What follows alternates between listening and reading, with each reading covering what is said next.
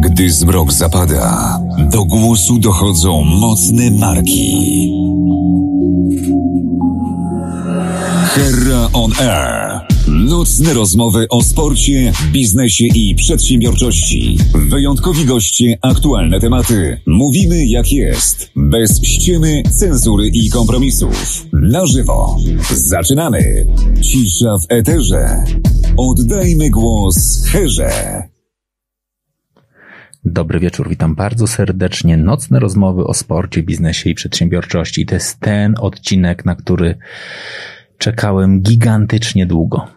Czyli odcinek, w którym moja zapowiedź, nagrana dwa lata temu, w końcu ujrzy światło dziennie, w końcu rozmawiamy o sporcie, biznesie i e, przedsiębiorczości. Waszym gościem jest Daria. Cześć Dario. Cześć, dobry wieczór. Kim jesteś? E, sobą. Okej. Okay. Kurde, wiedziałem, że nie będzie łatwo. Prawda? No, zazwyczaj sportowcy odpowiadają właśnie sportowcem, tenisistą, pływakiem, kolarzem i tak dalej, bo to ich podstawowy element tożsamości. Ja powiem, że jestem sobą, ale jeżeli pytasz o kompetencje, to jestem psychologiem sportowym. Jak długo jesteś psychologiem sportowym? Ojej. I to jest pytanie, na które mi będzie trudno odpowiedzieć, ponieważ jestem słaba w daty. Okej. Okay. Jakieś cztery lata pracuję w zawodzie, więc bardzo krótko. Wcześniej pracowałam 10 lat jako trener, jeszcze wcześniej sama uprawiałam sport. Co tak patrzysz? Krótko, krótko. Ja pracuję jako psycholog. Naprawdę? Tak. A mi się wydawało, że poprzez to, że być może jakby śledzę cię, znam cię od prawie zawsze, jeśli chodzi o tą, tę część psychologii sportu, to wydawało mi się, że nie mogłaś tak pojawić w momencie, w którym ja cię zobaczyłem, ale to, to ja, ja, ja cię mniej więcej tak znam od czterech lat, czyli no od samego to, początku. To, właśnie, to tak właśnie wyglądało, tak, tak, tak. Ja, ja miałam takie szczęście, połączone z tym, że wypracowywałam sobie przestrzeń poprzez różne inne działania, jeszcze studiując i właśnie pracując jako trener, że e, dosyć szybko e, miałam taką platformę do tego, żeby i prowadzić troszkę edukacji społecznej i e, przede wszystkim pracować ze sportem high performance właściwie mhm. od początku, no bo to też daje taki, takiej dużo przestrzeni zawodowej. Nie chcę mówić, że stajesz się w jakiś sposób rozpoznawalny nawet w środowisku, bo, bo nie do końca o to mi nawet chodzi, ale miałam dużo możliwości pracy zawodowej od samego początku. Mm, to było związane także z tym, że, że wcześniej jeszcze studiując e, psychologię, potem, potem robiąc studia podyplomowe, szkolenia, już pracowałam w, w, przy przychodni, w prywatnej mhm. poradni. I ja właściwie Wiesz co, nie wiem, czy nie jest tak, że jakiś tam dzień czy dwa po obronie pracy magisterskiej ja nie siedziałam już w gabinecie przypadkiem. Chyba jakoś tak nawet było. Okay. Więc ja po prostu od razu zaczęłam pracować. Nie każdy ma takie, takie możliwości i, i tutaj na pewno muszę powiedzieć, że, mm, że miałam dużo, dużo szczęścia. No właśnie, chciałem pytać, to, to szczęście, czy jakby zaplanowana strategia? Zawahałam się właśnie, jak powiedziałam, że szczęście. Mm, to nie jest tak, że ja myślałam o tym, że będę psychologiem sportowym akurat od wielu, wielu lat, ale z drugiej strony pamiętam siebie, jak miałam lat 15 czy 16 i płynęłam regaty i wiedziałam, że moja prędkość pozwala mi na to, żeby żeglować najszybciej w Europie. I działo się coś takiego podczas startu, że się niestety kaszaniło. Mhm. I nie do końca osoby w moim otoczeniu potrafiły odpowiedzieć mi na pytanie, dlaczego tak się dzieje, a ja miałam głęboką potrzebę wiedzy. I czułam też na przykład, że z moim ciałem się dzieje coś, czego nie potrafiłam sobie wtedy nazwać, wiesz, jako 15-letni mhm. dzieciak. Mm, I pomyślałam sobie już wtedy, że w tym sporcie to chyba jednak jest coś więcej. Później, w czasie, kiedy już zaczynał się dynamicznie rozwijać internet i tak powoli, powoli dostęp do wiedzy przede wszystkim stawał się coraz szerszy, i wiem, że to trochę brzmi tak, jakbym mówiła, że to jest 100 lat temu, ale mhm. naprawdę to w ostatnich latach ten dostęp do wiedzy stał się tak powszechny. No, jeszcze kilkanaście lat temu tego nie było. Nawet jak był internet, to internet był oparty o rozrywkę i głupoty, tak, tak. a nie, I właśnie a, nie, nie było o... edukacji, dostępu do wiedzy, prawda? I, I dopiero z czasem zaczęłam czytać coraz więcej. O, sportem się interesowałam absolutnie od zawsze, od zawsze. Więc to jakby to miałam ogarnięte, mhm. ale zaczęłam czytać, zaczęłam szukać. Moja historia w ogóle jest taka, że ja w wieku 18 lat spadłam z przyczepy. Miałam wypadek e, podczas pakowania sprzętu i połamałam nadgarstek. I tak się skończyło moje żeglowanie z dnia na dzień. I znowu sploto, i z jednej strony okoliczności, też moje decyzje spowodowały, że cztery tygodnie później pojechałam jako wówczas w cudzysłowie trener mhm. E, na regaty, na Mistrzostwa Europy drużynowe, które to wygraliśmy. I pomyślałam sobie, że może skoro już nie mogę trenować, bo wiem, że nie mogę, bo kontuzja była tak poważna, że niestety nie uniemożliwiła mi dalsze trenowanie, to jest to może jakiś sposób, żeby pozostać przy sporcie i trochę wtedy o tym tak myślałam, stanąć po drugiej stronie barykady, tak to sobie w głowie nazywałam i korzystać z tego z jednej strony, czego się nauczyłam, a z drugiej strony być przy tej mojej największej życiowej pasji. I tak spędziłam na tym 10 lat. Najpierw e, studiując na AWF-ie, e, co w ogóle uważam za fenomenalne w mojej także pracy, bo też do tej integracji doświadczeń mi się to przydaje, dlatego że wiedza, wiedza o sporcie, teoria, metodyka, podstawy anatomii, fizjologii, mhm. to wszystko naprawdę ma ogromne znaczenie i w mojej pracy wbrew pozorom też jest bardzo ważne, szczególnie, że ciągle kluczem mojej roboty jest ta praca ze sportem na, na najwyższym poziomie. I tak później ta psychologia jako taki już naprawdę bardzo świadomy wybór. I ja w ogóle uważam, że fantastycznie jest, jeśli ludzie nie studiują psychologii jako pierwszych studiów. Mhm. chyba nawet kiedyś ty i ja o tym rozmawialiśmy, mhm. że przy większym poziomie dojrzałości, świadomości, takim bardzo uważnym studiowaniu tego można z tych studiów dużo więcej wyciągnąć dla siebie i chyba więcej jeszcze kompetencji zyskać. Na pewno tak było w moim przypadku. Ja się niebywale cieszę, że studiowałam psychologię jako drugie swoje studia. No i tak wiesz, się zebrało 27 lat różnych doświadczeń już dzisiaj, czyli pomimo tego, że pracuję w samej, jako psycholog, posiadający wiedzę i, i, i, prawo wykonywania mhm. zawodu krótko, to wcale nie czuję, jakbym w tym świecie była krótko. Okej. Okay. No właśnie, ale ja ciebie kojarzę z na przykład kolarstwa. Mhm.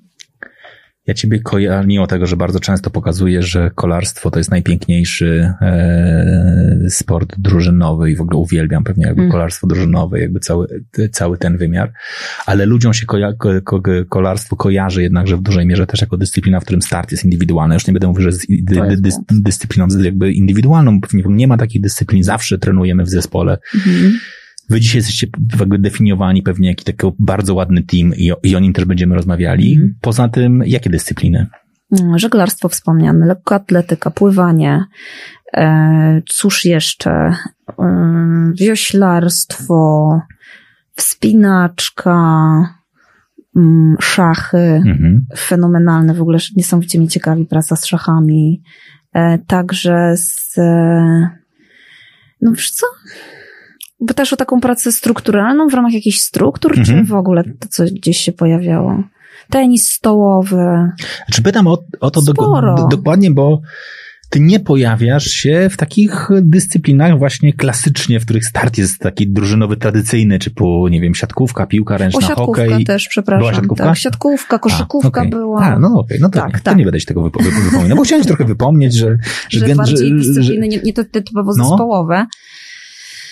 Mm, tylko i wyłącznie kwestia chyba przypadku po prostu. Ale właśnie to jest przypadek, Ale czy też... to jest jakiś taki pomysł, że się lepiej w nich czujesz? Nie, nie, nie, nie, bo tak jak wspomniałam, przypomniało mi się teraz, że rzeczywiście siatkówka nawet teraz y, jest, jest koszykówka, więc um, ja rzeczywiście pracuję częściej w formach um, pracy niekoniecznie pracy warsztatowej. Mhm. Y, wolę taką dynamikę w procesie szczególnie podczas zawodów, y, ale nie stronię od pracy zespołowej w żaden sposób. Z drugiej strony, trochę chyba splot okoliczności rzeczywiście. W ogóle się nie bronię przed pracą z dyscyplinami, ze sportami zespołowymi, z, z drużynami. Absolutnie nie. Tutaj nie mam żadnych preferencji. Okej, okay, no dobrze. Uważam, że to jest inna praca na pewno. O, i o tym sobie na pewno porozmawiamy, to w ogóle z najwyższą przyjemnością, ale zanim pójdziemy do tego, o czym sobie porozmawiamy, bardzo ważne zasady rządzące tym programem, czyli dla wszystkich tych, którzy są z nami w tej chwili na żywo, pamiętajcie o tym, możecie w trakcie zadawać pytania. Pytania zadajecie poprzez napisanie ich w komentarzu, czyli ja wtedy widzę, że, znaczy najpierw jak wypiszecie pytanie, zapala się lampka. Jak zapali się lampka, to ja widzę, że jest pytanie i wtedy mogę sobie je przeczytać. Czytam to pytanie pytanie i wtedy faktycznie ty na nie odpowiadasz. Odpowiadasz, żeby nie było presji, odpowiadasz tak długo, aż lampka zniknie. Znaczy, jak zgaśnie, to znaczy, że udzieliłaś wystarczająco dobrej odpowiedzi. Jeżeli nie, to po prostu musisz dalej odpowiadać. No, Jasne, czyli możemy tutaj siedzieć do rana. Dbamy o to, żeby po prostu nie było dużej presji na gościu mhm. nigdy nałożonej, po prostu tak no, tak sobie, wiesz... No, ale Rolanda Garrosa to chyba mi nie No właśnie, okej. Okay. No i ja myślę sobie, że to jest ten moment, że trzeba to wyjaśnić.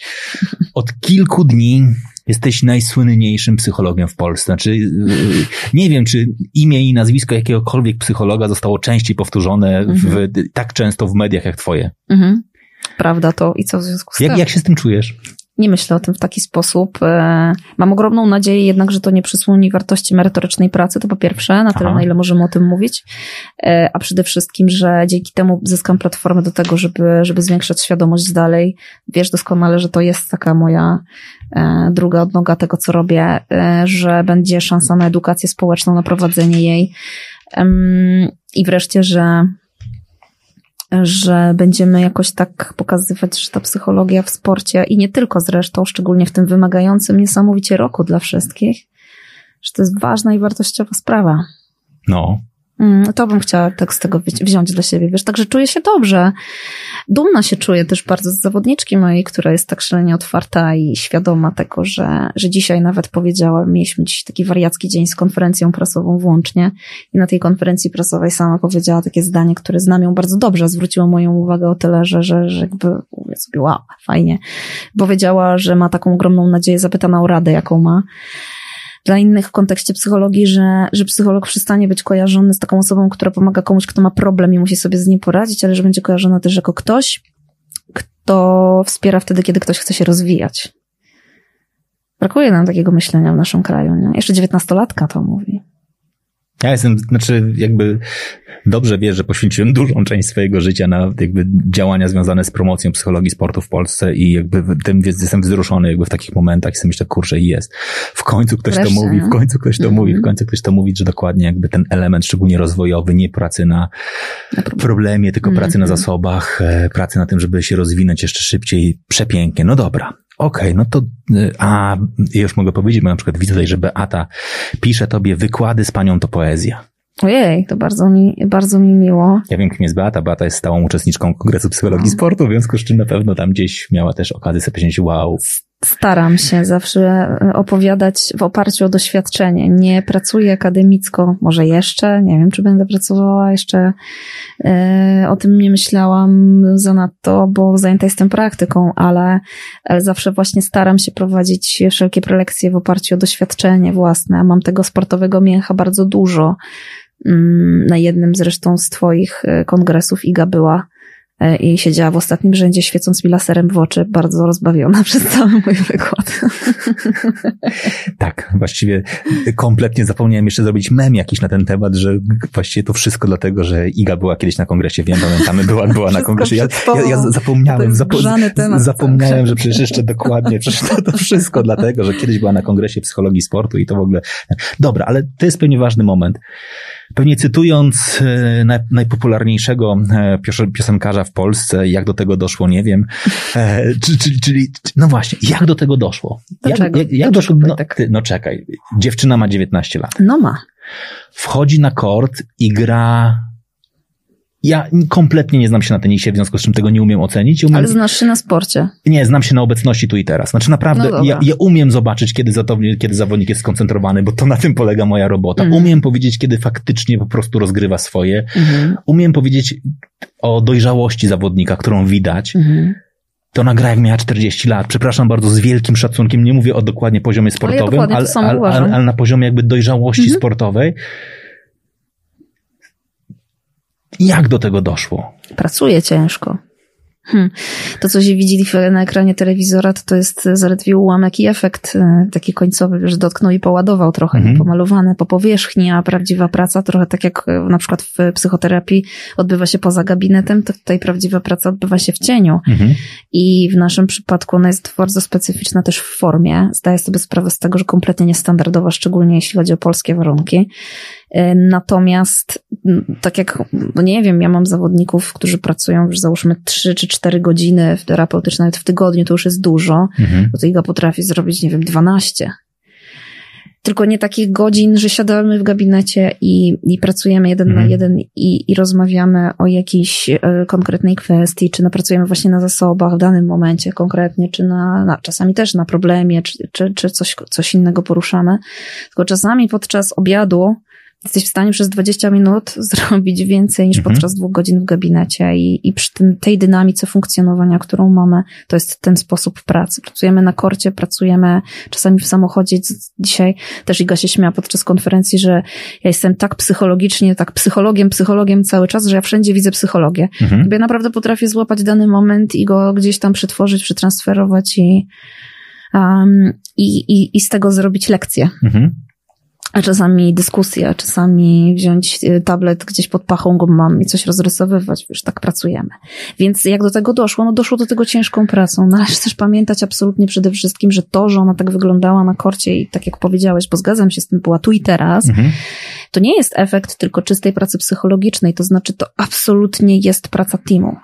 To jest spójność, to, jest, są relacje, to jest komunikacja, e, to jest wymienianie się doświadczeniami, czasami nawet funkcjami, delikatnie, gdzieś wchodzenie sobie w ogródek pod Mhm. pewnymi względami i to działa. I to jest przede wszystkim moment, w którym puzzle wskakują na swoje miejsce, może nie do końca nawet wskakują, ile zostają umieszczone i zaczynają do siebie pasować, mm, żeby tak było. E, A z czysto, z czysto takiej psychologicznej, trochę terapeutycznej, trochę narzędziowej perspektywy, to Iga w pewnym momencie, a naprawdę ten powrót tenisa e, i nasz powrót był wymagający w czasach Mhm. koronawirusa. Był. E, O czym nie będziemy dogłębnie opowiadać z oczywistych powodów. Natomiast ona po prostu ułożyła sobie pewne rzeczy, tak jak ja bardzo chciałam, żeby sobie wreszcie ułożyła. Jest bardzo zdeterminowana, czasami uparta, co jest w ogóle cechą o tyle wymagającą czasami w pracy, ile fantastyczną też dla sportowca, który aspiruje do bycia mistrzem. I e, obniżyła oczekiwania bardzo Mhm. mocno i naprawdę zaczęła się skupiać na tym właśnie byciu tu i teraz. Czasami od, mimo tego, że widać jakość wykonania sportowego zupełnie inną, niską versus bardzo wysoką mistrzowską, czasami sportowca od tej zmiany dzieli 30 sekund, w których podejmie decyzję, że zrobi coś inaczej, Mhm. że pomyśli o czymś inaczej i ona to zrobiła. No, w ogóle ciekawe, że mówisz 30 sekund, bo to e, dość duży, to wieczność tak naprawdę czasami, tak? Tak. czasami jest to jakby ten, A czasami wydaje się jak pstryknięcie palcem. okej, no dobra, to, to jednakże e, dotknęłaś bardzo ważnej rzeczy, czyli e, lockdownu, czy też koronawirusa. E, jak długo Iga nie trenowała? Krótko, dlatego że my wróciliśmy z Los Angeles, z Indian Wells, tylko że Mhm. lecieliśmy z Los Angeles. Ostatnim samolotem, który wracał do Polski, w ostatnią sobotę przed lockdownem, nie pamiętam daty, ale to chyba była połowa marca, jeśli Mhm. się nie mylę. Był Ja pamiętam, bo mieli wtedy wiosenny kongres psychologii O. sportu, taką, taką imprezę, na nie której... trzynasty przypadkiem? Możliwe bardzo, taki. chyba tak, możliwe tak. Ja wtedy powiedziałem, że nie będzie igrzysk, nie będzie mistrzostw No. Europy w piłce nożnej. Wszyscy na sali się w ogóle pukali w głowę i mówili, że jesteś nienormalny, jak ty w ogóle możesz powiedzieć. Ja powiedziałem, nie, Tak. będzie. Nie, niemożliwe, na pewno będą. No i nie chciałem, Później nie, że krakałem. Byliśmy w takiej dobrowolnej, dwutygodniowej e, kwarantannie, bo nie wiedzieliśmy co i jak co się dzieje. Nie mieliśmy takiego Mhm. obowiązku. Mm. Iga trenowała w domu, bo szybciutko zrobiliśmy siłownię i pracowała głównie z trenerem przygotowania motorycznego, ale nie w pełnym wymiarze, bez tenisa. Mhm. Mm, bo warto też pamiętać, że dla tenisistów to był środek sezonu. To jest tak, że tam od początku roku była Australia, potem Mhm. było Doha i było Indian Wells i Ostre. Naprawdę taki trening na hardkortach, który, który był, wracaliśmy dwa dni przed pierwszym planowanym meczem, przed pierwszą rundą, więc byliśmy w pełnym gazie. Mhm. E, tego tenisa nie było przez chwilę. Później mm, on zaczął wracać i podtrzymanie robił, robiliśmy trener tenisa. Ja wchodziłam z różnymi takimi ćwiczeniami podtrzymującymi też zasoby poznawcze, umiejętności, żeby to wszystko się trzymało. Nie wiedzieliśmy cały czas oczywiście, co się wydarzy, bo ta niepewność była dosyć istotnym czynnikiem. Mm, A potem y, odpuściliśmy troszkę po to, żeby mogła spokojnie przygotować się do matury Mhm. i, i, i treningi ona odbywała, pracowaliśmy cały czas. My pracowałyśmy w ogóle jeszcze bardziej intensywnie, nawet pod wieloma względami niż zazwyczaj, nad innymi rzeczami. Nad tym, co nie koniecznie dotyczy wykonania sportowego, tylko bardziej nad obszarami terapeutycznymi. Mhm. Mm, Plus, e, plus bardzo dużo pracy nad przygotowaniem do matury było, także pod kątem mentalnym, a jakże. I po maturze ostry już okres przygotowawczy trzy turnieje pokazowe zagrała, jeden w Szwajcarii, dwa w Pradze i Stany. I dziewięć tygodni do teraz byliśmy w bablu tak zwanym tenisowym. Mhm. No, tak czekaj, mniej więcej wyglądał ten czekaj, czekaj, czekaj, czekaj, ale ja bym, ja bym chciał to jednakże podkreślić. Ona zdawała w tym roku maturę. Owszem. To jest pytanie, które często zadają mi rodzice, tak? Jednakże no, prowadzę projekt jakby rodzic na medal wspierający rodziców. Po co zdawała tą maturę? Dlatego, że po pierwsze tak została wychowana i z takiego środowiska rodzinnego się wywodzi, w którym uznaje się edukację za ważny element wychowania człowieka i jeden z filarów stanowiący o jego tożsamości. Mhm. Także po to, aby. Znaczy oczywiście to pewnie do niej należałoby kierować to pytanie. Ja trochę jestem pośrednikiem w tym odpowiadaniu. Ale domyślam się, że jakby z, z, znam, zna, znam, znam, temat. Znam. No. I nie jest, to, no, nie jest to temat tabu, jakby mówi Aha. o tym sama, więc nie zdradzam tajemnicy, więc mogę o tym powiedzieć. Po drugie, dlatego, że ona niesamowicie lubi się uczyć, do czego zaraz przejdę. Jak możemy do tego na chwilę wrócić, to, to ci opowiem też jakby jak ja tego używałam, bo może to być ciekawe dla mhm. osób, które nas słuchają.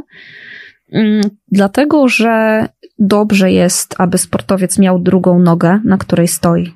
Bo kariera sportowa, niezależnie od tego, czasami jest krótka, długa, obfitująca w sukcesy, nie to jest wycinek życia. Można spaść można z przyczepy, można w której się zapina budkę. No. Dokładnie.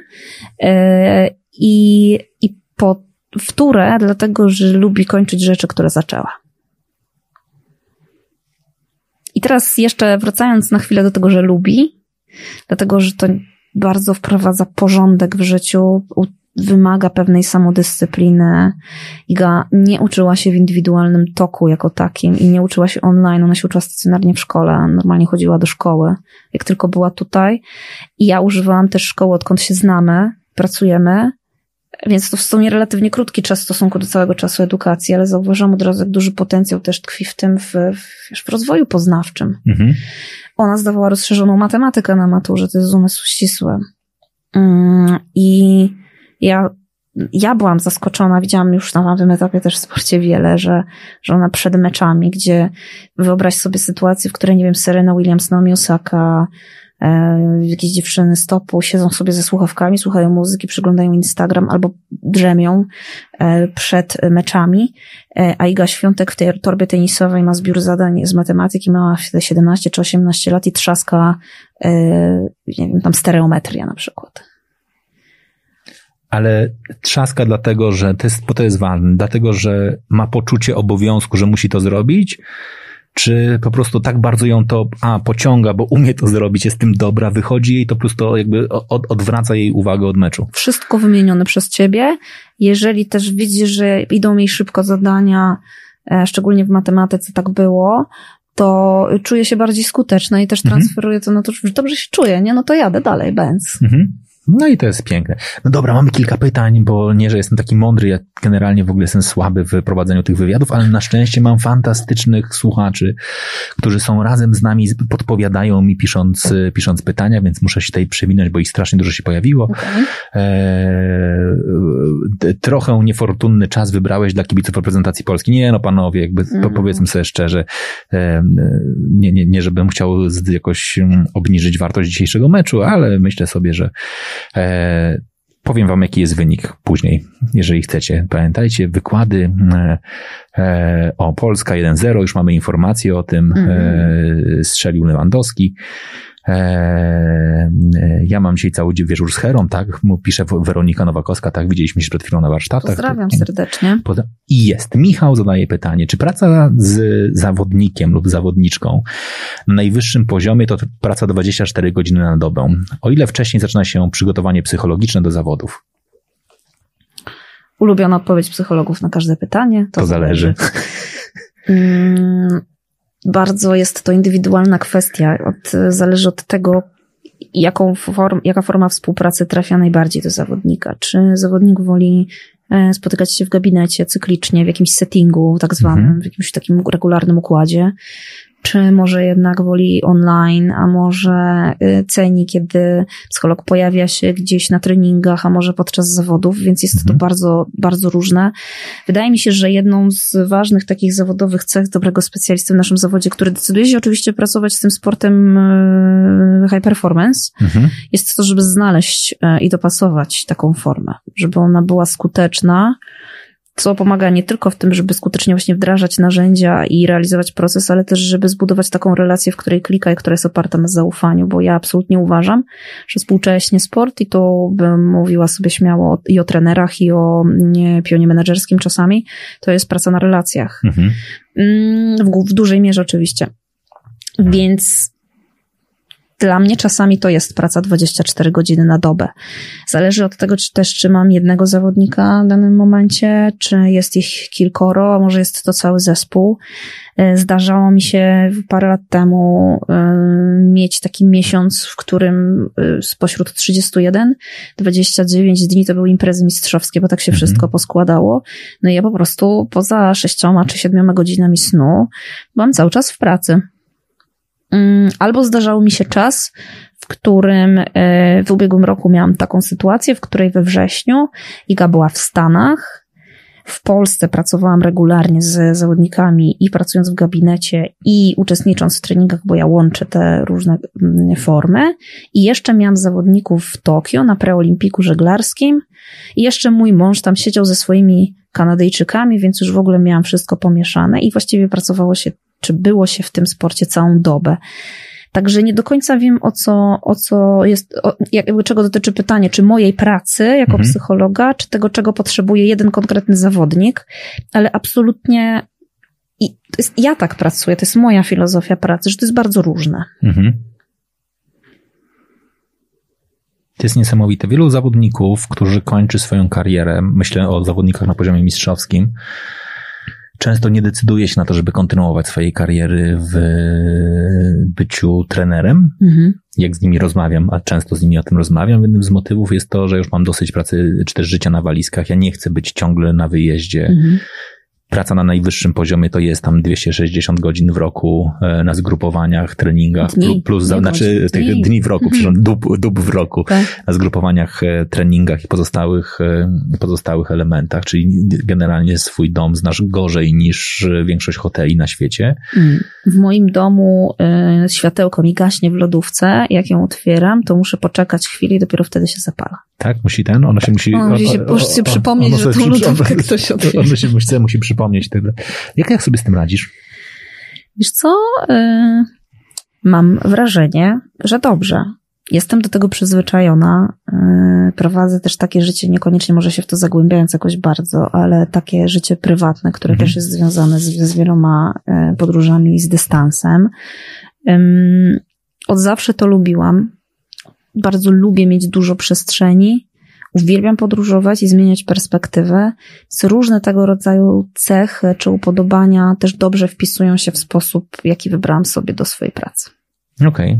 To też trochę tłumaczy, e, dlaczego rzadziej wybierasz taką perspektywę pojechania do jakiegoś pięknego kraju i siedzenia nawet z drużyną bardzo dobrego, dobrej drużyny. Charakterystyką sportów klasycznych, drużynowych jest to, Mhm. że oni z reguły są mniej Osadzeni, nie? osadzeni oni Bardziej. mniej podróżują, Mhm. znaczy są częściej przywiązani do miasta. Mhm. Nasze zresztą nawet w większości klubów e, na świecie miasto jest jednym z elementów nazwy, więc jakby w naturalny sposób jakby ten element jest po prostu gdzieś tam bardziej związany z tym. Jest jeszcze jeden powód, trochę związany z moimi cechami osobowościowymi. No i to jest to, że ja lubię mieć taką silną intelektualną stymulację, już taką poznawczą. Ja lubię dużo rzeczy obrabiać, operować na kilku frontach. Mój mózg ceni sobie takie wyzwania i, i taką, taki dostęp e, bodźców, co też powoduje, że jak dużo podróży, dużo się zmienia, jest kilka dyscyplin, coś się dzieje, to, to moja głowa wtedy e, jest w swoim żywiole. Mhm. Okej, okay, nie będę pytał. Taka tutaj. głowa, no. Zawsze Nie będę była. pytał o poziom zapotrzebowania na stymulację, ale... Nie, do, nie, to, to nie jest w ogóle z tym związane. ale To bardziej jest sobie, że- kwestia taka czysto, czysto intelektualna. Nie, no w ogóle nie, No, nie, na pewno nie. To już Na, tak było. na pewno, na, na- na pewno masz jakby tę intelektualną. Dobra, nieważne. Bartek, Bartek zadaje pytanie. Bartosz, pozdrawiam cię bardzo serdecznie. E, pamiętaj, przypomnij po programie, żebym ci wysłał jednego mema. E, co oznacza praca na zasobach? Czy można prosić o konkretny przykład w przypadku pracy na zasobach u tenisisty? Proszę uprzejmie. E, Zasoby możemy podzielić na wewnętrzne i zewnętrzne. Zasobem może być to, jakie mamy wartości. Nawet zasobem może być to, jakie mamy motto. Mhm. Zasobem może być z zewnątrz to, czy mamy wystarczająco środki finansowe, z których możemy korzystać, żeby uprawiać sport. Zasobem są ludzie wokół, e, stanowiący czy to wsparcie emocjonalne, czy merytoryczne. Mm, Zasobem e, będzie nasza wiedza, którą zgromadzimy przez jakiś czas życia, bycia, Mhm. albo doświadczenie. Czyli zasoby to są takie nie do końca nawet mocne strony, ale jakbyśmy sobie wyobrazili, że mamy taką skrzyneczkę na narzędzia i tam Asset, znaczy ja myślę, sobie, że jednakże faktycznie angielskie słowo asset, pięknie to tłumaczy. no. Tak, tak. I mamy tam sobie jakieś, wkładamy narzędzia różne i młotek i klucz yy, i, i krzyżak i mamy śrubokręt płaski, i mamy klucz francuski i kominerki, coś tam jeszcze. To tak sobie wkładamy, wkładamy i gromadzimy w ten sposób zasoby. I praca na zasobach polega na tym, że próbujemy, próbujemy wypracować ze sportowcem taki poziom świadomości, w którym on wie, co ma, po co ma i wie, do czego może z tego skorzystać i kiedy może z tego korzystać. To bardzo sprzyja rozwojowi i też jakby koncentrowaniu się na rozwiązywaniu, na, na radzeniu sobie z wyzwaniami i rozwiązywaniu potencjalnych trudności, a nie na szukaniu problemów i pozostawaniu w nich. Ładnie powiedziałam? Przepięknie powiedziałaś. A, a konkret? Jako, a, bo u tenisisty jak na przykład No. jest. No jeżeli wiem, że mam wypracowane jako, jako tenisista na przykład, stając na korcie, że przepracowałem fantastyczny okres przygotowawczy, w którym odbyłem, zrealizowałem wszystkie plany, nic mnie nie bolało, nie było żadnej kontuzji, to to jest ogromny zasób. Jeżeli Mhm. mam tego świadomość i wychodzę z tym na mecz, i zaraz powiem o pewnej pułapce i takim lifehacku, który tu tkwi w tym, ale jeżeli wychodzę na kort i myślę sobie o tym, że to mam i to zrobiłem, czy zrobiłam, to może to sprzyjać budowie absolutnie poczucia skuteczności, w konsekwencji pewności siebie i już. I To Mhm. jest bardzo cenne. Lifehack jest taki, że te same myśli, te same przekonania mogą powiedzieć sobie, mogą spowodować, że mówimy sobie, no nie no, to ja teraz muszę. Okej. No i tutaj się zaczyna problem rzeczywiście i lampka się żółta zapala pod tytułem oczekiwania. Skoro muszę, to znaczy, że, że jakby i chcę oczywiście, no to, no to jak mi coś nie, nie idzie i tenisiści wtedy mówią bardzo często, że jak mi nie wchodzi, mnie to, ech, mnie to uruchamia strasznie, jak słyszę, jak stoi na korcie ktoś i mówi, że mi nie wchodzi. No to, że nie wchodzi jest skutkiem Mhm. Przyczyną może być albo to, że jest podwyższone napięcie, które powoduje, że ciało nie do końca się układa dobrze do uderzenia. Może być to, że napięcie powoduje, albo że wynika z poziomu myśli, które odrywają gdzieś od zawodnika od bycia tu i teraz i on dryfuje. Może być tu szereg przyczyn. To, że to uderzenie jest e, jest to aut, jest to piłka za długa, za szeroka, zagrana w siatkę, jest efektem tego, a nie przyczyną. Mhm. Okej. Dobra, ja będę, ja będę trochę adwokatem e, Bartka. Ty powiedziałeś o bardzo fajnej rzeczy, czyli zasobem jest świadomość przepracowanej, e, przepracowanego jakby okresu treningowego. A jednocześnie e, nie chodzi o to, żeby był przepracowany, tylko żebyśmy mieli jego świadomość. Znaczy zgodnie z podstawowym prawem psychologii rzeczy niewypowiedziane nie istnieją, rzeczy, których sobie nie uświadamiamy, nie ma. Tak, Mhm. znaczy po prostu, znaczy one ciążą, ale nie umiemy z nimi, nie, nie umiemy ich wykorzystać. Ty korzystasz z y, dzienników treningowych? Tak. Korzystam. Po co one są? To zależy. Okej. Mm, Czasami po to, żebyśmy mogli wracać do, żebyśmy mogli zobaczyć pewien wzorzec, Mhm. jakiś mechanizm, który się pojawia, na przykład związany z regeneracją, albo z e, tym, jak ktoś e, się czuje. Nawet prosta rzecz, zauważona właśnie z poziomu dziennika treningowego, że zawodnik następnego dnia po fizjoterapii, którą odbywa, jest cały taki elektryczny, mhm. nie? że jakość jest obniżona, ale że poziom nastroju jest, jest nastrój jest obniżony, że trudniej się skoncentrować, tak jest rozdrażniony i na przykład okazuje się, że to do tego, że fizjoterapeuta troszkę za mocno pracuje i ten zawodnik jest rozstrojony. Takie rzeczy mogą wynikać, wychodzić z dziennika treningowego. Mogą e, ujawniać się takie, że ktoś w czwartym dniu czy w trzecim dniu mikrocyklu ma już obniżony poziom właśnie chociażby próg y, pewnej wytrzymałości i trudno jest mówić poza tę strefę komfortu, więc też pojawia się więcej mhm. trudnych emocji.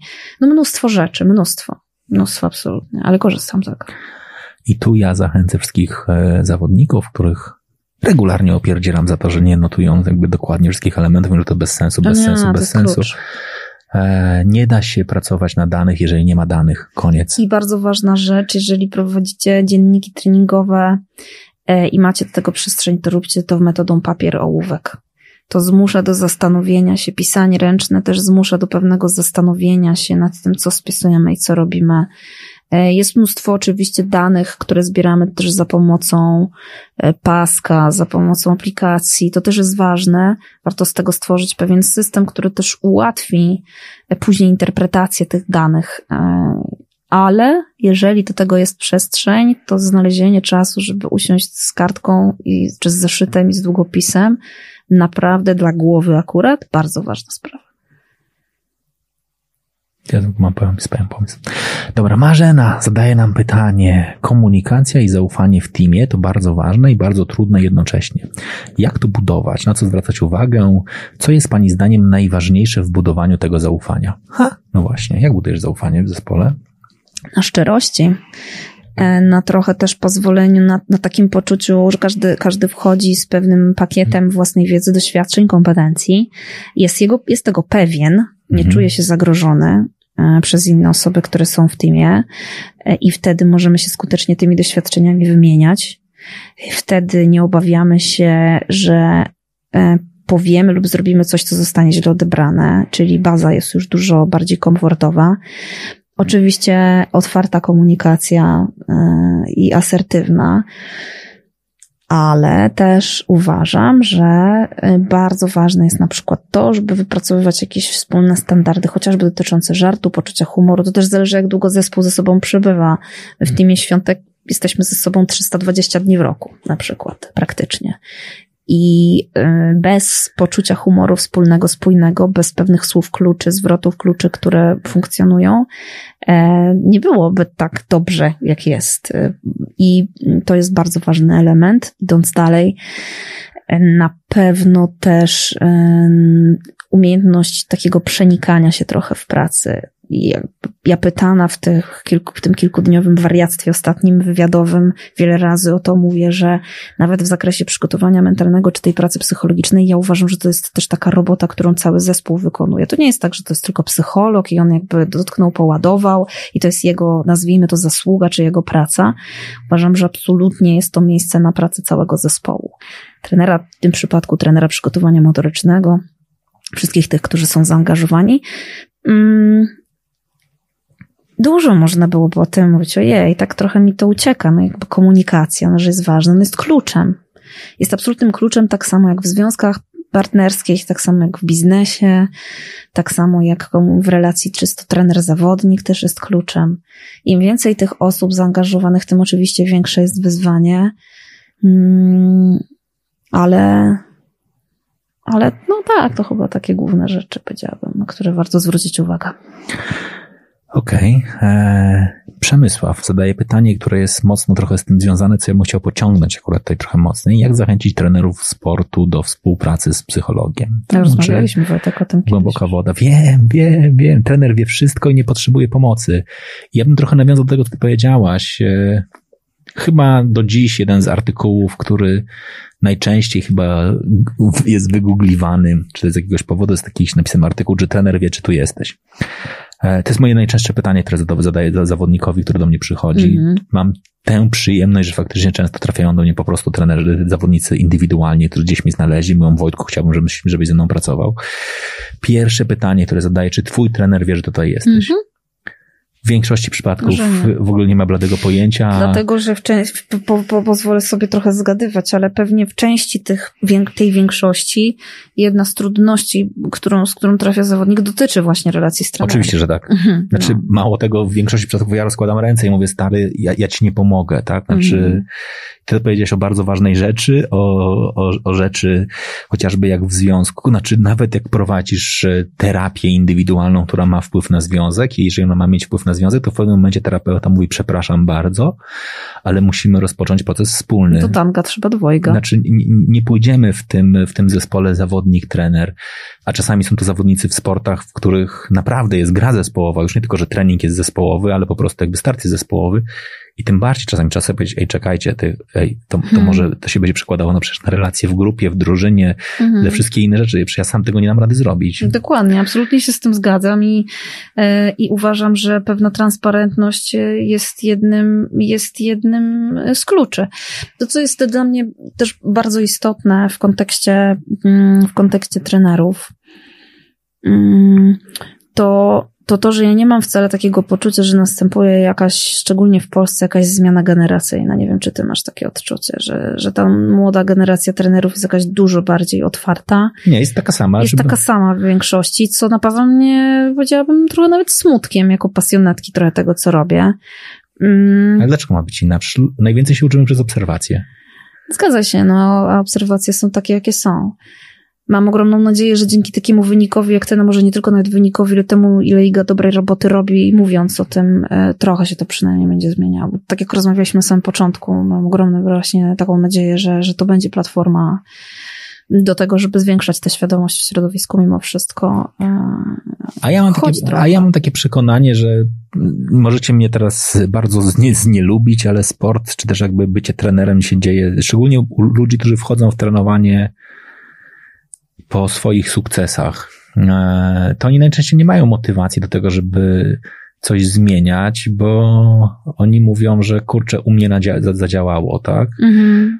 I, a, a, I ja często mówię, ty, czekaj, ty nie osiągnąłeś sukcesu dzięki tym metodom. Ty osiągnąłeś sukcesu pomimo tych metod. Znaczy, mm. jesteś absolutnie przekoniem, jesteś po prostu ten, znaczy jak ja patrzę, jak byłeś trenowany przez twojego trenera, jak byłeś prowadzony, skandaliczny sposób dzisiaj z perspektywy, jakbyśmy na to spojrzeli trochę szerzej. I ty mm. mimo tego doszedłeś do poziomu e, Igrzysk Olimpijskich, czasami również zakończonych medalem, to ty nie mów, że ty dzięki temu trenerowi to osiągnąłeś, tylko pomimo tych metod. I teraz błagam cię, drogi trenerze, nie rób tego kolejnym zawodnikom. Wykorzystaj wszystko, co wiesz. Przecież, kurczę, ja często z nimi pracuję i też my ty przecież, ale przecież ty tego nienawidziłeś po co robisz to dalej? Ale to, to wymaga właśnie świadomości, której brakuje. Cały czas, ja, pewnie też słowo się będzie często u nas dzisiaj powtarzało i często będzie padało z moich ust, ale jeżeli nie ma świadomości tego, w którym kierunku podąża światowy sport, bo tu już nawet mówisz o obserwacji, no to popatrzmy, jak funkcjonuje sport na świecie, co robią mhm. kraje Europy Zachodniej i Ameryki Północnej, konstruując swoje programy rozwoju sportowców. Jeżeli nie, nie szukamy tej wiedzy, jeżeli nie, nie patrzymy na, na tych zawodników, na te teamy, na te struktury sportowe, no to nie ma skąd tych obserwacji brać. No. I wtedy pozostajemy w tych swoich schematach. I czasami raz na jakiś czas pojawi się ktoś, jakaś jednostka, jak Adam Małysz na przykład swego mhm. czasu, y, która przełamuje ten stereotyp y, i pokazuje na przekór, nie? Troszkę, że, że oto jest inna droga i oto pewne rzeczy są ważne. No, ale to ciągle jest niewystarczające. Zresztą jest to taki mechanizm, który pojawia się w różnych dziedzinach życia w, w kraju, u nas, w naszym społeczeństwie, więc myślę, że ten temat można byłoby pociągnąć na różne, na różne inne gałęzie funkcjonowania społeczeństwa.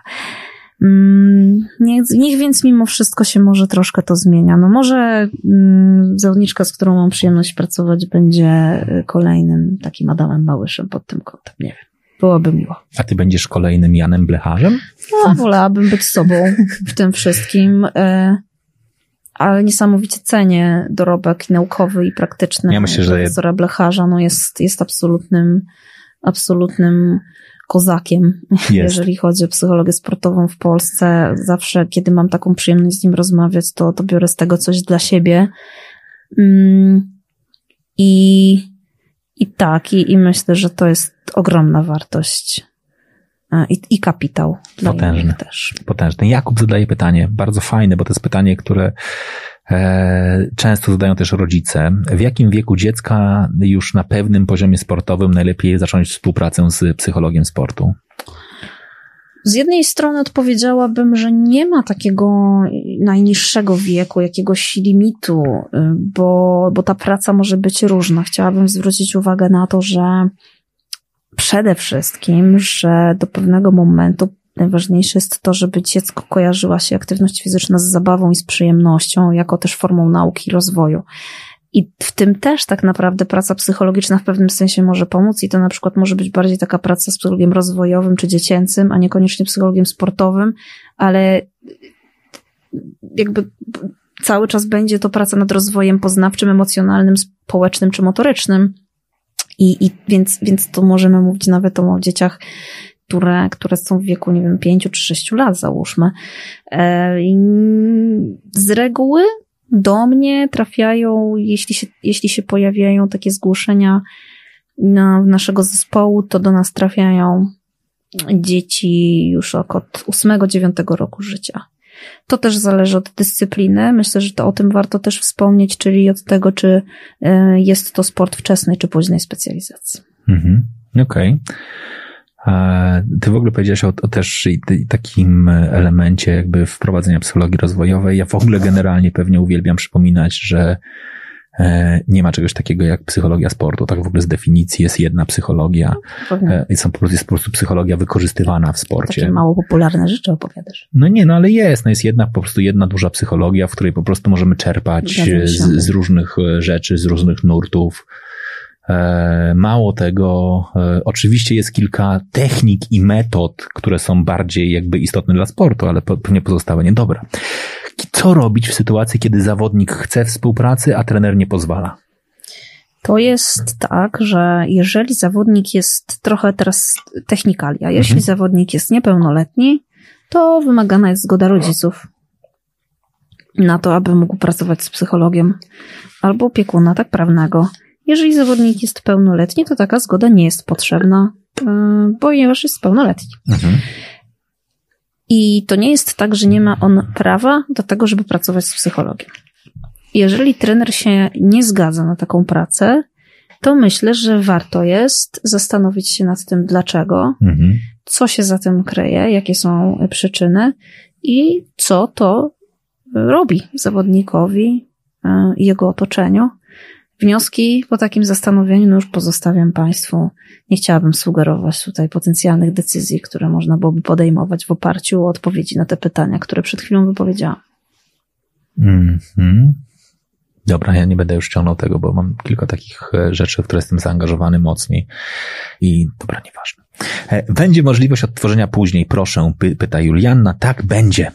Więc przepraszam bardzo, że tak późno ci odpowiadamy. Będzie, będzie, będzie. Za chwilę, za chwilę będzie tutaj, e, zostaje. Oprócz tego będzie na, za chwilę na podcastach, e, na Spotify'u, iTunesie, wszędzie indziej. Michał zadaje pytanie, jak pani sądzi, skąd się wzięła ta głośna moda na psychologa w zespole? Nigdy tego nie negowałem. Uważałem, że psycholog to podstawa zawodnika, ale jeszcze kilka lat temu nie było, przynajmniej nikt o tym nie mówił. Mm, z kilku powodów. Po pierwsze, dlatego, że na szczególnie na najwyższym poziomie sportowym zaczyna od góry umiejętności techniczne, taktyczne, przygotowanie e, fizyczne, czy na przykład sprzętowe w dyscyplinach, w których to jest istotne, zaczyna naprawdę być na bardzo zbliżonym poziomie poszczególnych zawodników, czy w poszczególnych zespołach i bardzo często w kluczowych momentach to ten najmniej mierzalny czynnik, jeszcze taki najmniej empiryczny, czyli umysł, decyduje o tym, kto tym mistrzem może zostać, a kto będzie kawałeczek gdzieś za podium, czy będzie mówił o sobie, że przegrał, że poniósł porażkę. Drugą kwestią jest to, że żyjemy w takich czasach, w których e, bodźce, różnego rodzaju czynniki wywołujące i napięcie, i powodujące, że w taki, a nie inny sposób funkcjonujemy, wpływają na nas tak, że o zdrowie psychiczne po prostu już dzisiaj wręcz powiedziałabym, że trzeba i należy dbać dokładnie tak samo jak o zdrowie fizyczne.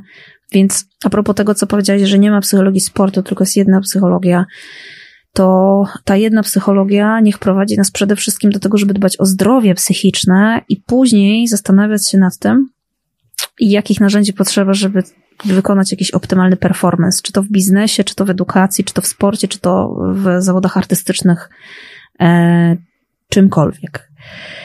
Nie wiem, czy to jest moda, na pewno jest to e, znak czasów naszych. Mm, oczywiście, oczywiście, pod pewnymi względami pojawił się taki trend, yy, może mówienia o tym, chociaż to jest też niesamowicie ciekawe, bo tak się składa, że po tym wyniku sportowym sprzed kilku dni yy, ja miałam ogromną przyjemność yy, wypowiadać się także do mediów zagranicznych na temat roli przygotowania mentalnego i w wyniku IGI, ale też ogólnie tym, wobec tego, co dzieje się w sporcie.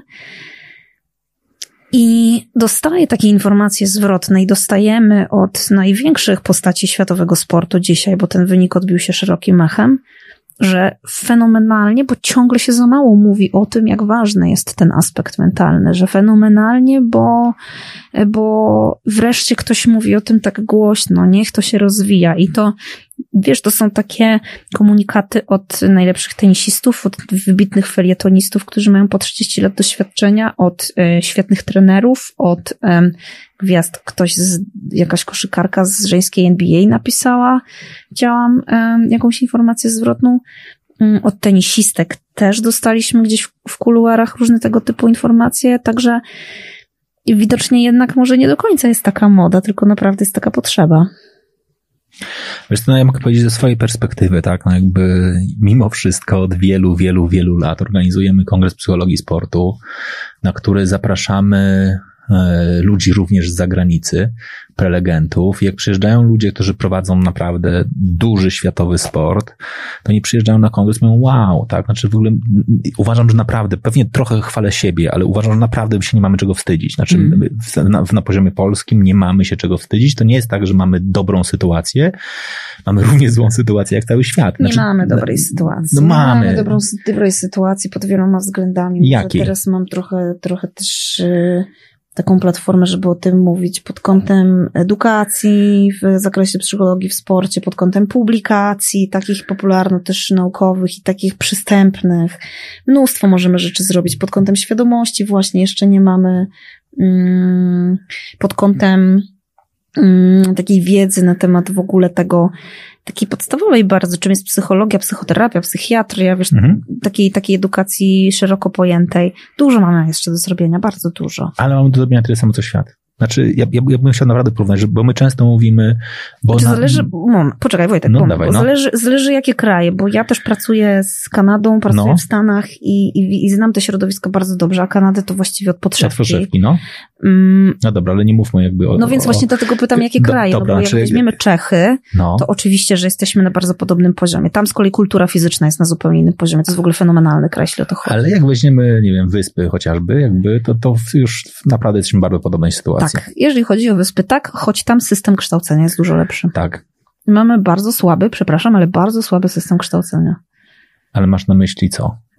Że, że mamy niby jakby co, co, co mamy złego. No, że, że, zejście w zawód jest bardzo ciężkie w tym sensie. Że, o Jezus. Wiesz, e, nie no, to wczoraj miałem taką dyskusję w ogóle, to już ten. No tak. Myślę, że tak, może, może nie rozpędzamy. Wczoraj długo na ten temat rozmawiałem. Adam pisze bardzo ciekawa rozmowa, która sprawi, że niniejszym staje się fanem Igi i Dari. Sukcesów obu panią życzę. Widzisz, jaki miły Adam jest? Bardzo dziękuję. Adam jest akurat bardzo dobrym coachem. Jest naprawdę zjawiskowym coachem. Eee, I tu jest Piotr. Niekoniecznie się zgodzę z teorią wszechwiedzących trenerów. Stroga część z nich, szczególnie na niższych szczeblach, w pracy z młodzieżą nie ma takich możliwości z powodów finansowych, logistycznych, a chyba największym problemem jest współpraca z rodzicami sportowców, gdyż często im brak świadomości i taka współpraca mogła być przez nich źle odebrana. Czasem to są główne problemy. Pozdrowienia i gratulacje dla mm. Team Świątek. Bardzo dziękujemy. Jedno nie wyklucza drugiego moim zdaniem, to znaczy potrzeba pracy z trenerami i ich niedostateczna świadomość y, w części w ogóle nie wyklucza tego, że praca z rodzicami także stanowi wyzwanie i jest bardzo istotna w budowaniu kultury fizycznej i wychowania dzieci poprzez sport i potem specjalizacji. Myślę też, że bardzo często słyszę taką narrację, że coś stanowi problem, że mhm. trener jest problemem, że rodzic jest problemem, ja raczej odbieram to w taki sposób, że, że to są wyzwania w pracy. I możemy teraz powiedzieć, że zamieniłam problem na wyzwanie i to jest taka, takie, Takie bardzo amerykańskie, takie amerykańskie. amerykańskie. Ale to, to trochę tak jak ja nie lubię, jak ktoś... Mm, Ja na przykład często mówię, no, to jest mój ulubiony, że to będzie żenujący żart. Nie mówmy o tym, że mamy problem z alkoholem, tylko że mówmy, że mamy wyzwanie z alkoholem. tak. Ale z drugiej strony ja też bardzo nie lubię, jak mówi się o kimś, że ktoś jest trudny.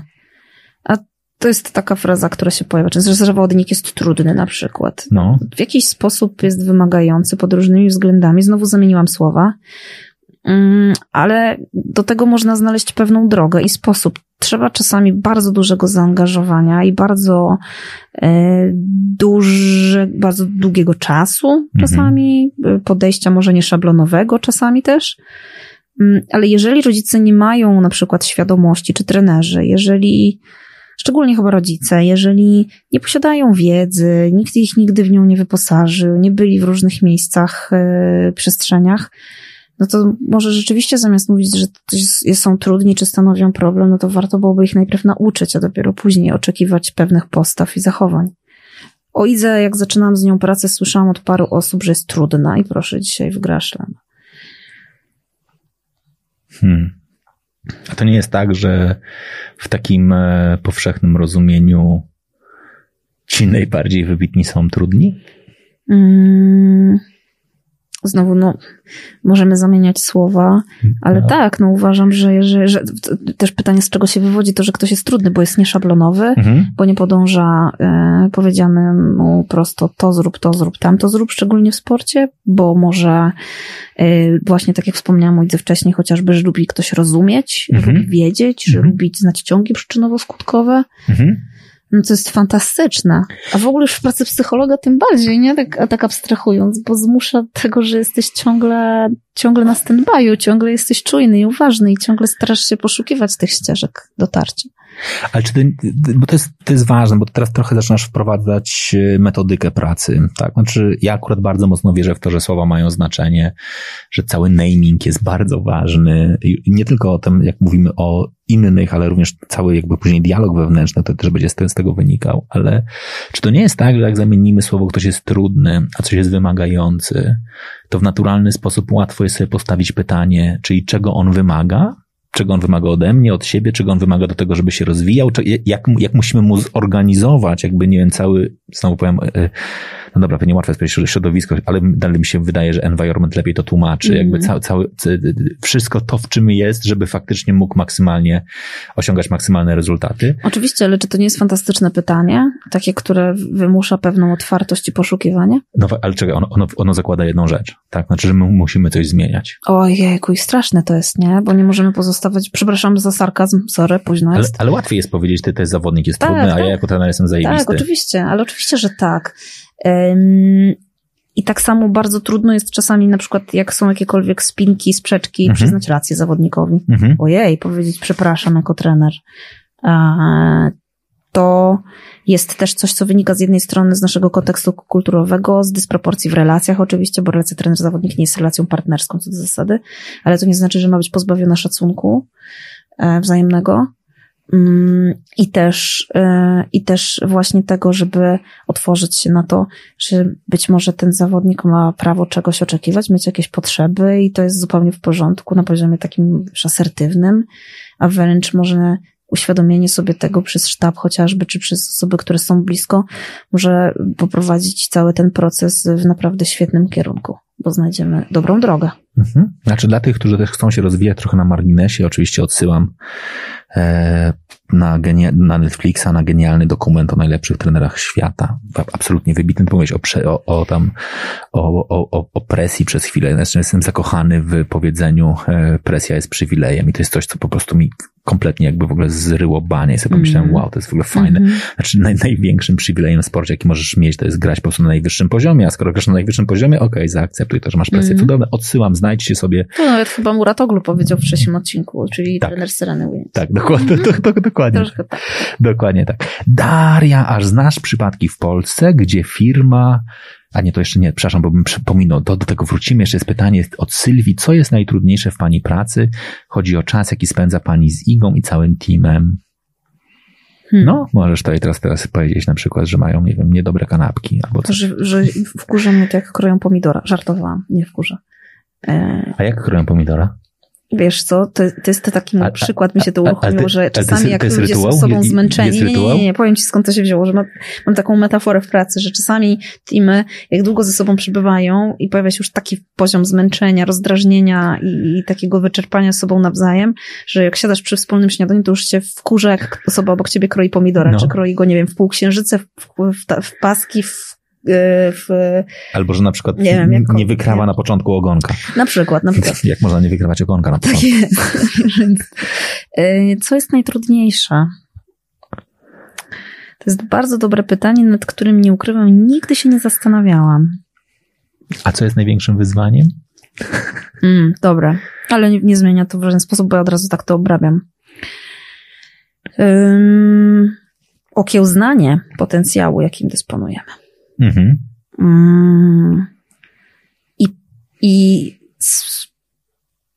sprawienie, doprowadzenie do takiej sytuacji, w której ten potencjał nie przeszkadza, tylko pomaga. Świadomość jego, Okej. bo on może być ogromnym obciążeniem czasami, właśnie związanym chociażby z oczekiwaniami. Dobra, a to jest w ogóle ciekawe. Ty pracujesz na narzędziach psychometrycznych? Zdarza mi się, ale nie z każdym, bo nie każdy yy, chce, jest zainteresowany, dobrze na to reaguje. Yy, z igą nie. Okej. Czy nie masz tak, że nie wiem, jak przychodzisz, to mówisz, dobra, zanim zacznę z tobą pracować, tu masz 16 testów, wypełnij je, dopiero później. Nie, to zależy od, od, od osoby i też bardzo rzadko wprowadzam taką diagnostykę na pierwszym od razu spotkaniu. Wynika to między innymi też z tego, że ja mam, moja filozofia zakłada, że to jest praca na relacjach. Mhm. W związku z tym pierwsze spotkania poświęcam na to, żeby zawsze powiedzieć te, y, zawodnikowi, trenerowi, komukolwiek, żeby poczuł, zobaczył, jak się czuje w relacji, czy klika, czy nie klika, czy to jest dobry kierunek. Y, mm, I dopiero ewentualnie w następnym etapie takie narzędzia się pojawiają. Okej. Maciej, Daria, to do ciebie. A znasz przypadki w Polsce, gdzie firma położyła nacisk na grywalizację sportową między pracownikami? Pytam, czy ktoś się odważył i zobaczył tego efekt dla biznesu lub organizacji. Walnij proszę konkretem jak Iga rakietą. Tak ci rz- rz- rzuca Maciek. Iga nie wali rakietą, przynajmniej nie na korcie, chciałam powiedzieć. No raz jej się zdarzyło na Rolandzie. Ym, nie, ja nie znam chyba takich przypadków konkretnych, żeby, żeby stymulować to w taki sposób. Wiem, że e, korzysta się absolutnie ze sportu po to, żeby trochę metafory używać tego, jak radzą sobie sportowcy z różnymi rzeczami, pokazywać to potem na doświadczeniu pracownikom w firmie, zespołomi e, i, i próbować wykonywać transfer tego na biznes, e, na, krótko mówiąc, performance. Mm, Nie, nie, nie, nie. Podejrzewam, że już widzę, że teraz, y, teraz y, to się może troszeczkę zmieniać, ale ja nie mam osobiście przynajmniej takich doświadczeń. Myślę, że ty Wojtek będziesz bardziej odpowiednią osobą do tego, żeby odpowiedzieć na to pytanie, bo chyba z naszej dwójki w biznesie pracujesz więcej. No, z naszej dwójki myślę, że faktycznie jestem jednym z tych, który kiedyś podjął decyzję. Eee, ale to znowu wynika pewnie trochę z momentu, kiedy ja wchodziłem w świat psychologii sportu, że jednakże 20 lat temu, jak zawsze to pamiętam, moim wielkim marzeniem było wtedy, żeby to robić. Wtedy mój pro- profesor powiedział, Wojtek, jesteś inteligentny. Ja nie wiem, dlaczego on tak się pomylił na mnie, ale powiedział, zajmij się biznesem, w Polsce na sporcie nie zarobisz. E, no i później zarobiłem trochę pieniędzy w biznesie i pomyślałem, to sobie dla fanu będę robił ten sport. Mhm. I, e, I pewnie od tamtego czasu się trochę zmieniło, ale to są już elementy, które się pojawiają. Dobra. E, Michał zadaje pytanie, więc krótko mówiąc, Maciej, tak, y, odpowiadając na to pytanie, mogę powiedzieć, ja pracuję więcej w biznesie, nie znam, nie znam zespołu, który, znaczy firmy, która wprowadziła pełną, pełną grywalizację taką sportową. Staram się to robić, staram się pokazywać ludziom chociażby zależności e, rozwojowe, staram się ustawiać cele e, zespołowe oparte o rozwój, E, no ale to wymaga, wiesz, no, dużego zaufania. Naprawdę was odsyłam bardzo mocno do e, faktycznie do, do, do, do, do do tego filmu na Netflixie, czy też serialu na Netflixie, serialu dokumentalnego o najlepszych trenerach, bo tam jest jedna rzecz, która jest dla mnie absolutnie uderzająca, jako lekcja pewnie dla polskiego sportu, ale Mhm. również dla polskiego biznesu. Wszyscy ci trenerzy mają jedną charakterystykę. To jest nieprawdopodobne. Czy jak się czy ogląda każdy po kolejny, Oni mieli kilka sezonów, kiedy przegrywali. Mhm, Mieli, wszyscy mieli kilka sezonów, kiedy przegrywali i, i, i, i wszyscy byli zrekrutowani w oparciu o zaufanie, w którym mówili, dobra, wierzymy w twoje metody, stoimy za tobą do końca, mimo tego, że wyniki nie są po twojej stronie. Jeżeli mówisz, że masz pomysł, to idź swoją drogą. Dajemy ci czas i przestrzeń na to, żeby to realizować, a, a nie zaciskamy pętli na szyi i nie działasz pod pręgierzem. Ja już nie będę przypominał takiego klubu, którego w Warszawie nie ma teraz, bo jest poza Warszawą, w którym miał takiego bardzo charakterystycznego właściciela, który potrafił zmieniać trenera po dwóch meczach w piłce nożnej. Mhm. W dużej mierze to, to szatnia zmieniała tego, tego, te- w sensie tego trenera, ale myślę sobie, że marzy mi się naprawdę, żebyśmy my doszli do tego poziomu dojrzałości, również z naszej perspektywy. Tak? Znaczy, Mhm. ja, mówię, ja uwielbiam te historie, jak dzwonią do mnie trenerzy lub zawodnicy, mówią Wojtek, e, potrzebujemy twoich konsultacji, mówię, co się dzieje za trzy tygodnie lub też za trzy miesiące mam zawody. Mówię, dobra, ale, ale co mam, nie wiem, Mm. się pomodlić, zajrzeć, Dotknąć za- i poładować, jak w jednym ze słynnych polskich filmów. Zajrzeć, zajrzeć w szklaną kulę, czy co mam zrobić? Ile ty czasu pracujesz z Igą? Ponad półtora roku. W którym momencie możesz powiedzieć, że jakby kliknęło? Mm, mm, mm, mm, mm. Po. Po pół roku. Mhm. I to jest w ogóle ładne pokazanie, bo to jest pokazanie tego, że, że, może, e, że, może, że może kliknąć i mało tego czasami może nie kliknąć. Pewnie, że tak. I mamy do tego święte prawo i ani to nie znaczy, że zawodnik jest y, mało profesjonalny albo nieotwarty na coś, albo czy trener, albo że psycholog jest słaby, albo się nie zna na swojej robocie, tylko po prostu ten, ten klik, to kliknięcie, y, to jest, to jest taki moment, w którym pojawia się pewnego rodzaju porozumienie i, i podwalina pod to, żeby zbudować relację opartą na zaufaniu. Mm, I dlatego warto szukać, nie zniechęcać się. Mówię tutaj przede wszystkim do zawodników, właściwie do wszystkich, którzy szukają współpracy psychologicznej e, i, i dawać sobie szansę na to, żeby właśnie odnaleźć się w relacji, zadać sobie takie pytanie, jak przychodzimy na spotkanie pierwsze czy drugie, właśnie jak się czujemy, czy myślimy, że to są takie okoliczności, takie środowisko, w którym możemy poczuć się na tyle bezpiecznie, że też opowiemy o tym, co i jak, mm, albo że wierzymy, czy ufamy tym metodom, o których mowa. I to jest duży e, mój apel e, do zawodników, e, albo do wszystkich osób, które sięgają po pomoc psychologiczną. Ja wiem, że w Polsce nie jest łatwo się na nią zdecydować, żeby pójść w końcu do psychologa i zawsze będę mówił, jeżeli po pierwszej wizycie, drugiej, trzeciej, piątej, siódmej czujesz się źle, to po prostu czujesz się źle w tej relacji. To nie znaczy, że psychologia nie jest dla ciebie, to znaczy, że relacja z tą konkretną osobą nie jest Mhm. dla ciebie. Tak samo jak w tysiącu innych różnych rzeczy. Nie wiem, jak po prostu potrzebujesz właściwej relacji. Może być tak, że z tym sobie nie poradzisz, a z innym będziesz miał super relację. Co powiedziałaś, próbujmy.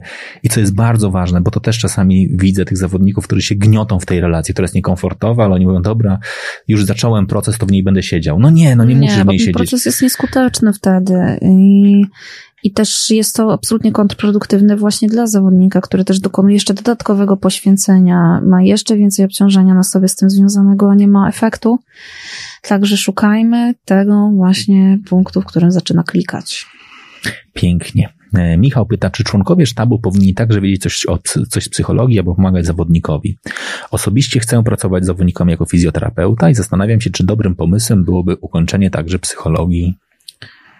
Absolutnie tak. Trenerzy znają zawodników najlepiej, są najczęściej najbliżej nich, w związku z tym, jeżeli posiadają pewną wiedzę, to jest to, może być to ogromna wartość. To, co jest bardzo ważne, to e, nabywanie tej wiedzy w różny sposób. Mogą to być nawet studia podyplomowe, może to być czytanie, może to być e, uczestniczenie w różnych wydarzeniach e, typu konferencje, wykłady.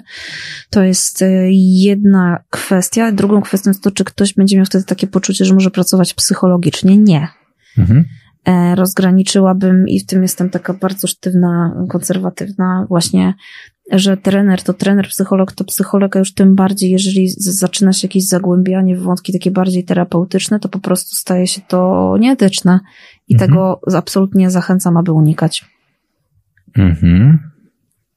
Ale są narzędzia, które są e, możliwe do wykorzystywania. Znaczy, dalej będę mówił, nie wiem, chociażby, nie wiem, dialog motywacyjny. Tak? Jest, jest, jest po prostu zwykłym narzędziem, które się wywodzi z, z psychoterapii. On się wywodzi z bardzo konkretnego elementu i oczywiście będzie inaczej wykorzystywany przez, e, przez terapeutę, a zupełnie inaczej przez trenera. Tak? I, Jasne, tak. i oczywiście trzeba, trzeba mieć świadomość dokładnie swoich e, ograniczeń, swoich elementów. Więc Michał, pewnie nie, niekoniecznie musisz kończyć studiowanie psychologii, natomiast pewnie mógłbyś sobie e, rozpocząć przynajmniej od przeczytania kilku książek, obejrzenia kilku dobrych e, materiałów, pójść na kilku wykładów, po prostu rozwijanie się. Przemysław mówi trochę dla ciebie, bez was nie ma wielu sukcesów, głowa i serce to najważniejsze, resztę się zrobi.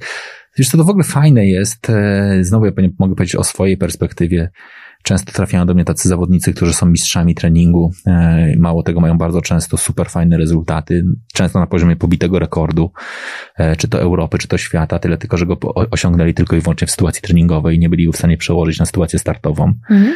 Nie wtedy masz w ogóle taką, wiesz, no czarno na białym, tak? Znaczy, że ciało mówi, jestem gotowe. Umiem, jestem w stanie pobiec, rzucić, pchnąć, popłynąć, skoczyć, daję radę na poziomie fizjoten, tylko jakby jest jakieś takie coś, co powoduje, że w momencie, w którym pojawiają się zawody, nie umiem powtórzyć. No to więc szukamy tego czegoś, staramy się. Ja, ja naprawdę uważam, że wypracowanie wspólnie z zawodnikiem narzędzi, powiedzmy sobie, że znowu wrócę do tej skrzynki z narzędziami. Mhm Przychodzi zawodnik do psychologa, więc za tę skrzyneczkę mówimy mu idź do marketu budowlanego, kup skrzynkę na narzędzia i wróci. No i on wraca i mamy tę skrzynkę i tam właśnie te narzędzia, o których wspominamy w kontekście zasobów, a sobie wkładamy. Mhm. No i tu w tym przypadku niech to będzie, nie wiem, dialog wewnętrzny, nie mhm. wiem, motywacyjny, niech to będzie, niech to będą metody treningu wyobrażeniowego różne, niech to będą ćwiczenia i techniki mm, rozwoju poznawczego, treningu poznawczego na marginesie w sporcie. W ogóle teraz takim trendem bardzo mocnym jest łączenie treningu neuro z mhm. poznawczym i motorycznymi różnymi rzeczami, tak?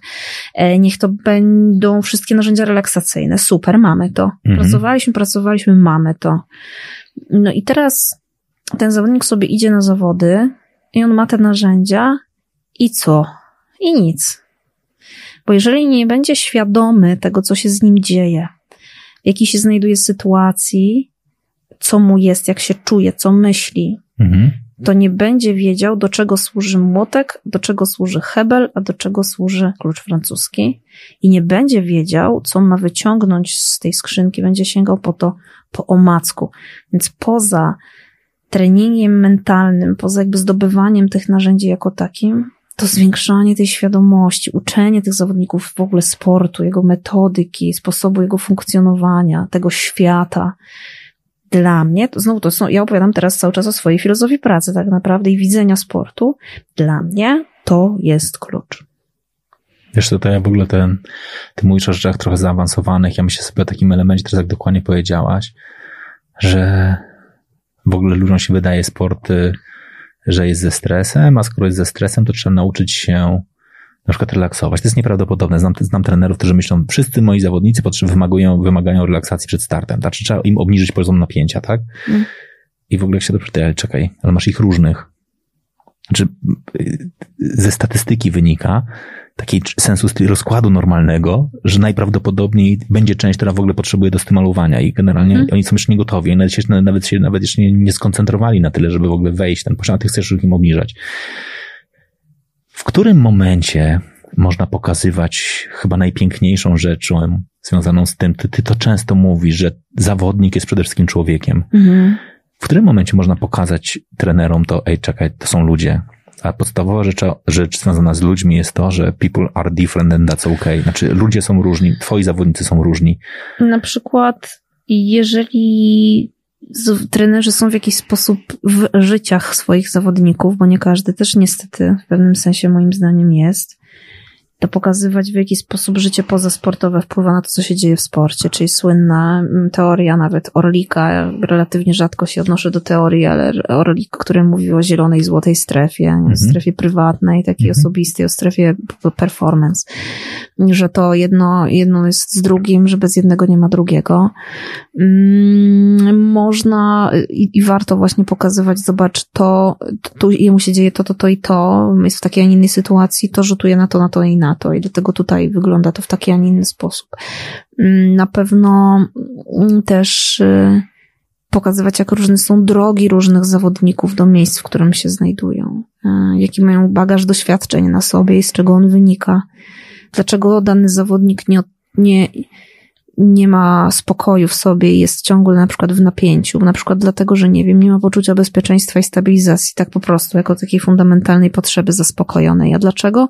No bo na przykład miał taką, a nie inną sytuację w domu rodziny. Mhm. Teraz ja wchodzę oczywiście tutaj w taki kontekst mocno terapeutyczny, taki bardzo wglądowy, ale trochę mi to dźwięczy, jak mnie pytasz o to, jak pokazywać trenerom, e, że każdy jest inny. No tak na przykład. Pomijam oczywiście kwestii różnic indywidualnych, takich czystych, czyli właśnie Mhm. to, że jedni z nas potrzebują, e, potrzebują większego pobudzenia, inni mniejszego. Dla jednego optimum będzie coś, co Mhm. dla drugiego będzie już ekstremum. Mhm. Mm, A tu z kolei można op- operować po pierwsze na obserwacji oczywiście, ale na przykład na stosowaniu narzędzi psychometrycznych w tej sytuacji. No nie wiem, sposobów jest mnóstwo. A ja myślę, że w ogóle pierwszym jest takim w ogóle odkrycie tego, że to, że ja się denerwuję jako trener, to wcale nie oznacza, że moi zawodnicy tak samo się A, denerwują, albo odkrycie to, że ja jestem tak. spokojny, to wcale nie Tak. oznacza, że oni też są spokojni. Tak, oczywiście. To jest w ogóle element. No dobra, e, mamy taką historię, o którą pyta, znaczy w ogóle tutaj e, Beata nam jeszcze dopowiada element e, związany z wymagającym zawodnikiem, wymagającym rodzicem. Jest problem często dla trenera, sztabu. Tak, Beata, tak czasami jest. No dobra, na ile rodzic, trener oraz dziecko, czyli słynna triada, Mhm. e, to relacja patologiczna. W którym momencie zdecydować się na trenera, nie rodzica? A, już wiem. Rodzic-trener, przepraszam No, bardzo. rodzic, A, trener, przepraszam bardzo, e, przepraszam, dziecko, dziecko zawodnie. Znaczy, w ogóle- trener trenujący własne dziecko. w- Przepraszam bardzo, źle Okej. przeczytałem, tak. No, właśnie. A, Ja ojejku. znam, generalnie to ja znam jeden taki przykład y, w sporcie światowym. Uśmiechasz się, widzę, wiesz o kim mówię? O kim chcesz powiedzieć? No to poczekaj, zaraz to powiem, w którym uważam, że rodzic, y, mama w tym przypadku, która nadzoruje proces szkoleniowy i była bardzo długo trenerem, ciągle stoi u steru de facto tego procesu szkoleniowego, że to się sprawdza, ale też w mądry sposób właśnie w pewnym momencie dokonano transferu i wprowadzono innych fachowców. Wiesz o kim mówię? Sezon się zaczyna zaraz. Sport zimowy. No, No, ja wiem. Schifrin. No, Mikaela Schifrin. Dla mnie to jest jedyny przykład taki chyba. Mm, To jest cholernie wymagające. Ja sama jako trener pracowałam z bliską osobą też przez jakiś czas i wiem, a, i wiem naprawdę z czym to zjeść. Mm, I jeżeli w ogóle ten rodzic jeszcze ma doświadczenie zawodnicze, to już w ogóle jest to niewymagające. no. Zachęcałabym do tego, żeby jednak szukać innych rozwiązań niż ten układ, mimo wszystko.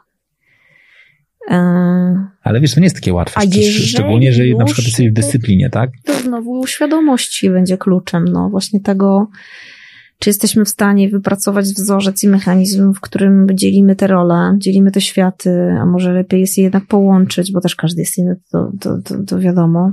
No ale wiesz, no jakby, y, jeżeli oglądasz nas dalej Weronika, to na to się nie obraź, a no ale wiesz, no ale jest duża pokusa, tak? Weronika jeszcze ma dopiero ten, ten tak ciekawą sytuację, ona jest w biatlonie i mąż jest w badmintonie, to wiesz, mają, na szczęście mają bliźniaki, więc się łatwo mogą podzielić, pod tytułem jeden groszek pójdzie w, badminton, drugi w biatlon. A, okej, to I, i, i, I sobie powiemy dokładnie, no to sorry Państwo Nowakowscy, no niestety jedziemy, tak? No i co? No i, no i, no i co powiesz? Co zrobisz, jak nic nie zrobisz?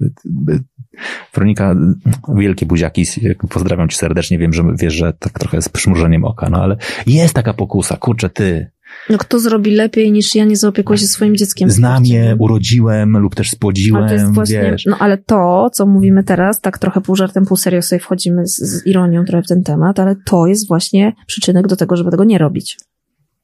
Dlaczego? Bo zakrzywia się perspektywa. No. Po prostu zakrzywia się perspektywa.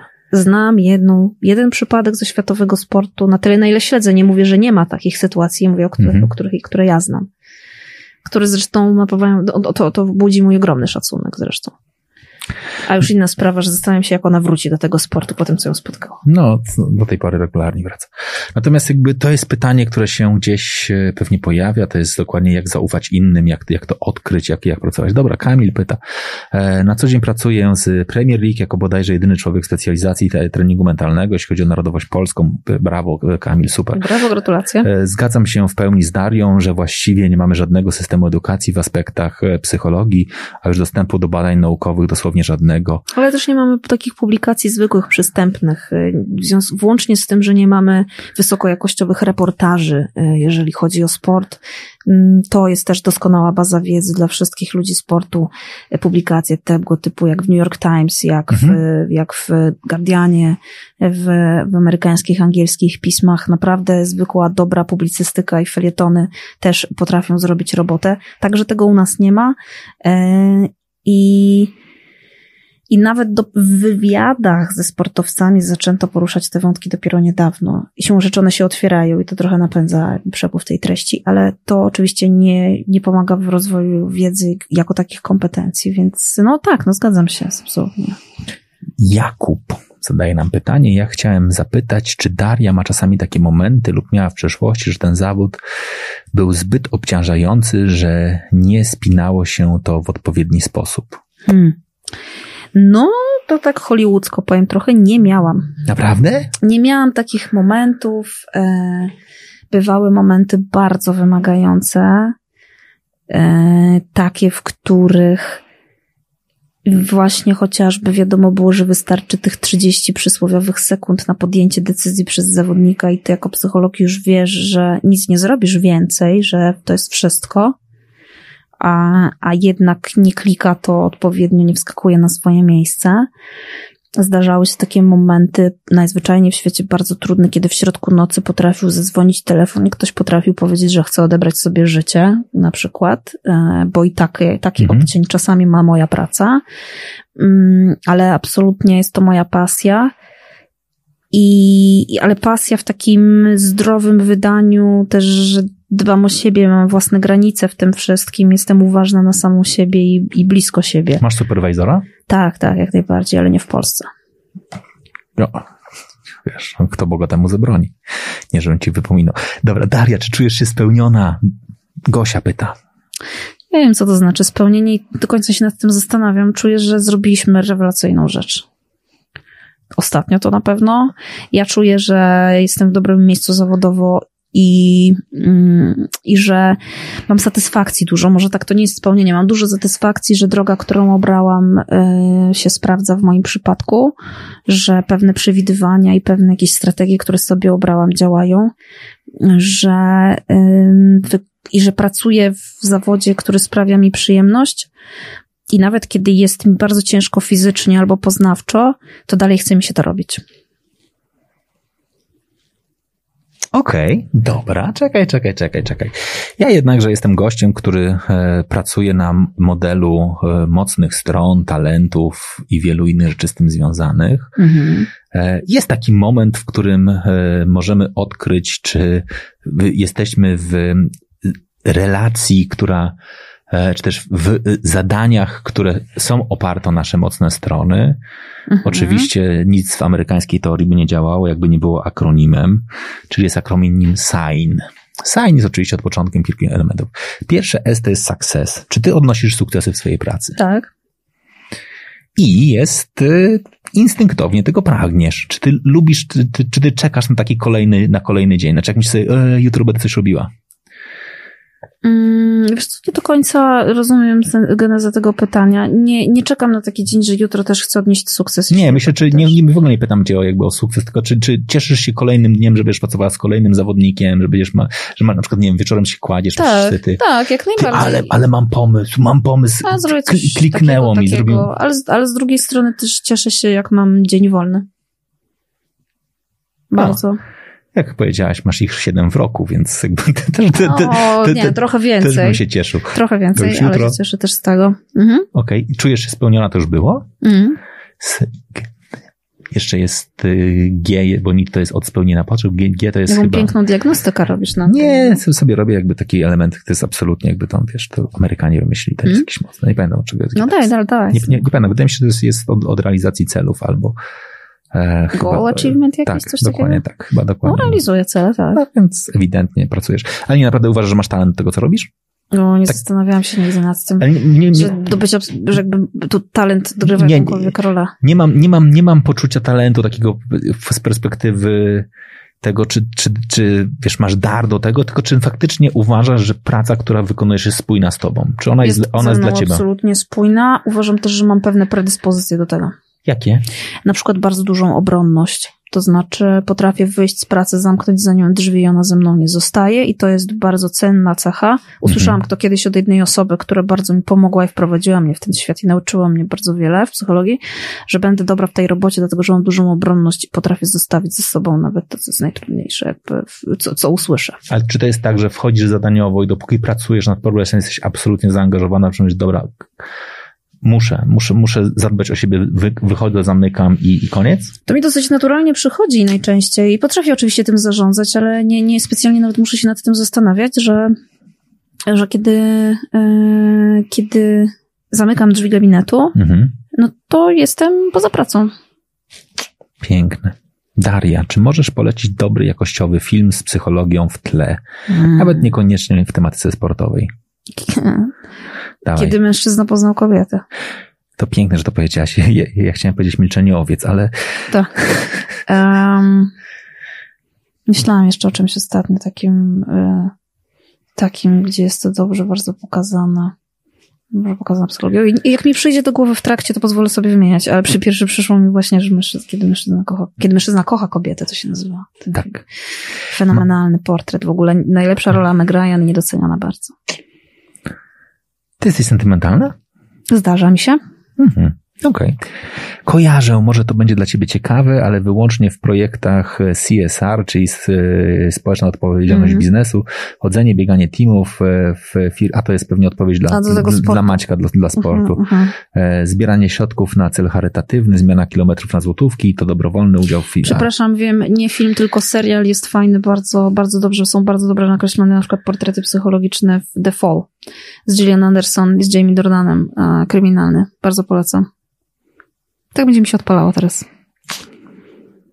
Jest Nieźle. późno, ja jestem po, po wielkim, wielkim maratonie. Wybaczcie, proszę. No Dobra. Tiktaki się nie zdarzają. Jak odpoczywasz? Czyli Michał pyta, jak pani odpoczywa, regeneruje się po okresie pracy z zawodnikami, a może regeneracja jest na bieżąco? Regeneracja absolutnie jest na bieżąco. Przede wszystkim dbam o ten podstawowy poziom potrzeb wysypiania się, odżywiania. Mhm. E, Jeżeli Iga tego słucha, to trochę teraz się będzie śmiała, bo ostatnio to ona dba o moje odżywianie i, i suplementację.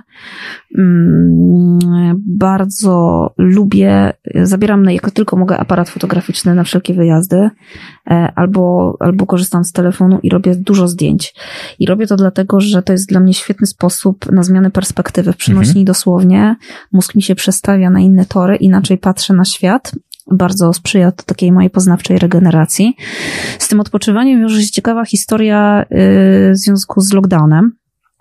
Bo jak sobie wróciliśmy z tego Los Angeles, to ja od razu bardzo dużo zaczęłam pracować na miejscu. Wszyscy rzucili się na konsultacje wideo. Mhm. W związku z tym całe dnie, może nie całe, no ale po kilka dobrych godzin dziennie spędzałam przed monitorem, Mhm. przed ekranem. I z reguły jest tak, że po pracy, kiedy wracam sobie wieczorem do domu, ja kończę pracę dosyć późno, to czasami sobie włączam jakiś kawałeczek filmu, serialu, albo biorę Kindle, bo najczęściej czytam w ten sposób i so- i sobie, i sobie czytam. I zauważyłam, że nie mam na to absolutnie ochoty i męczy mnie to, zamiast dawać mi tę regenerację i ten relaks, y, Mhm. który dostarczało do tej pory.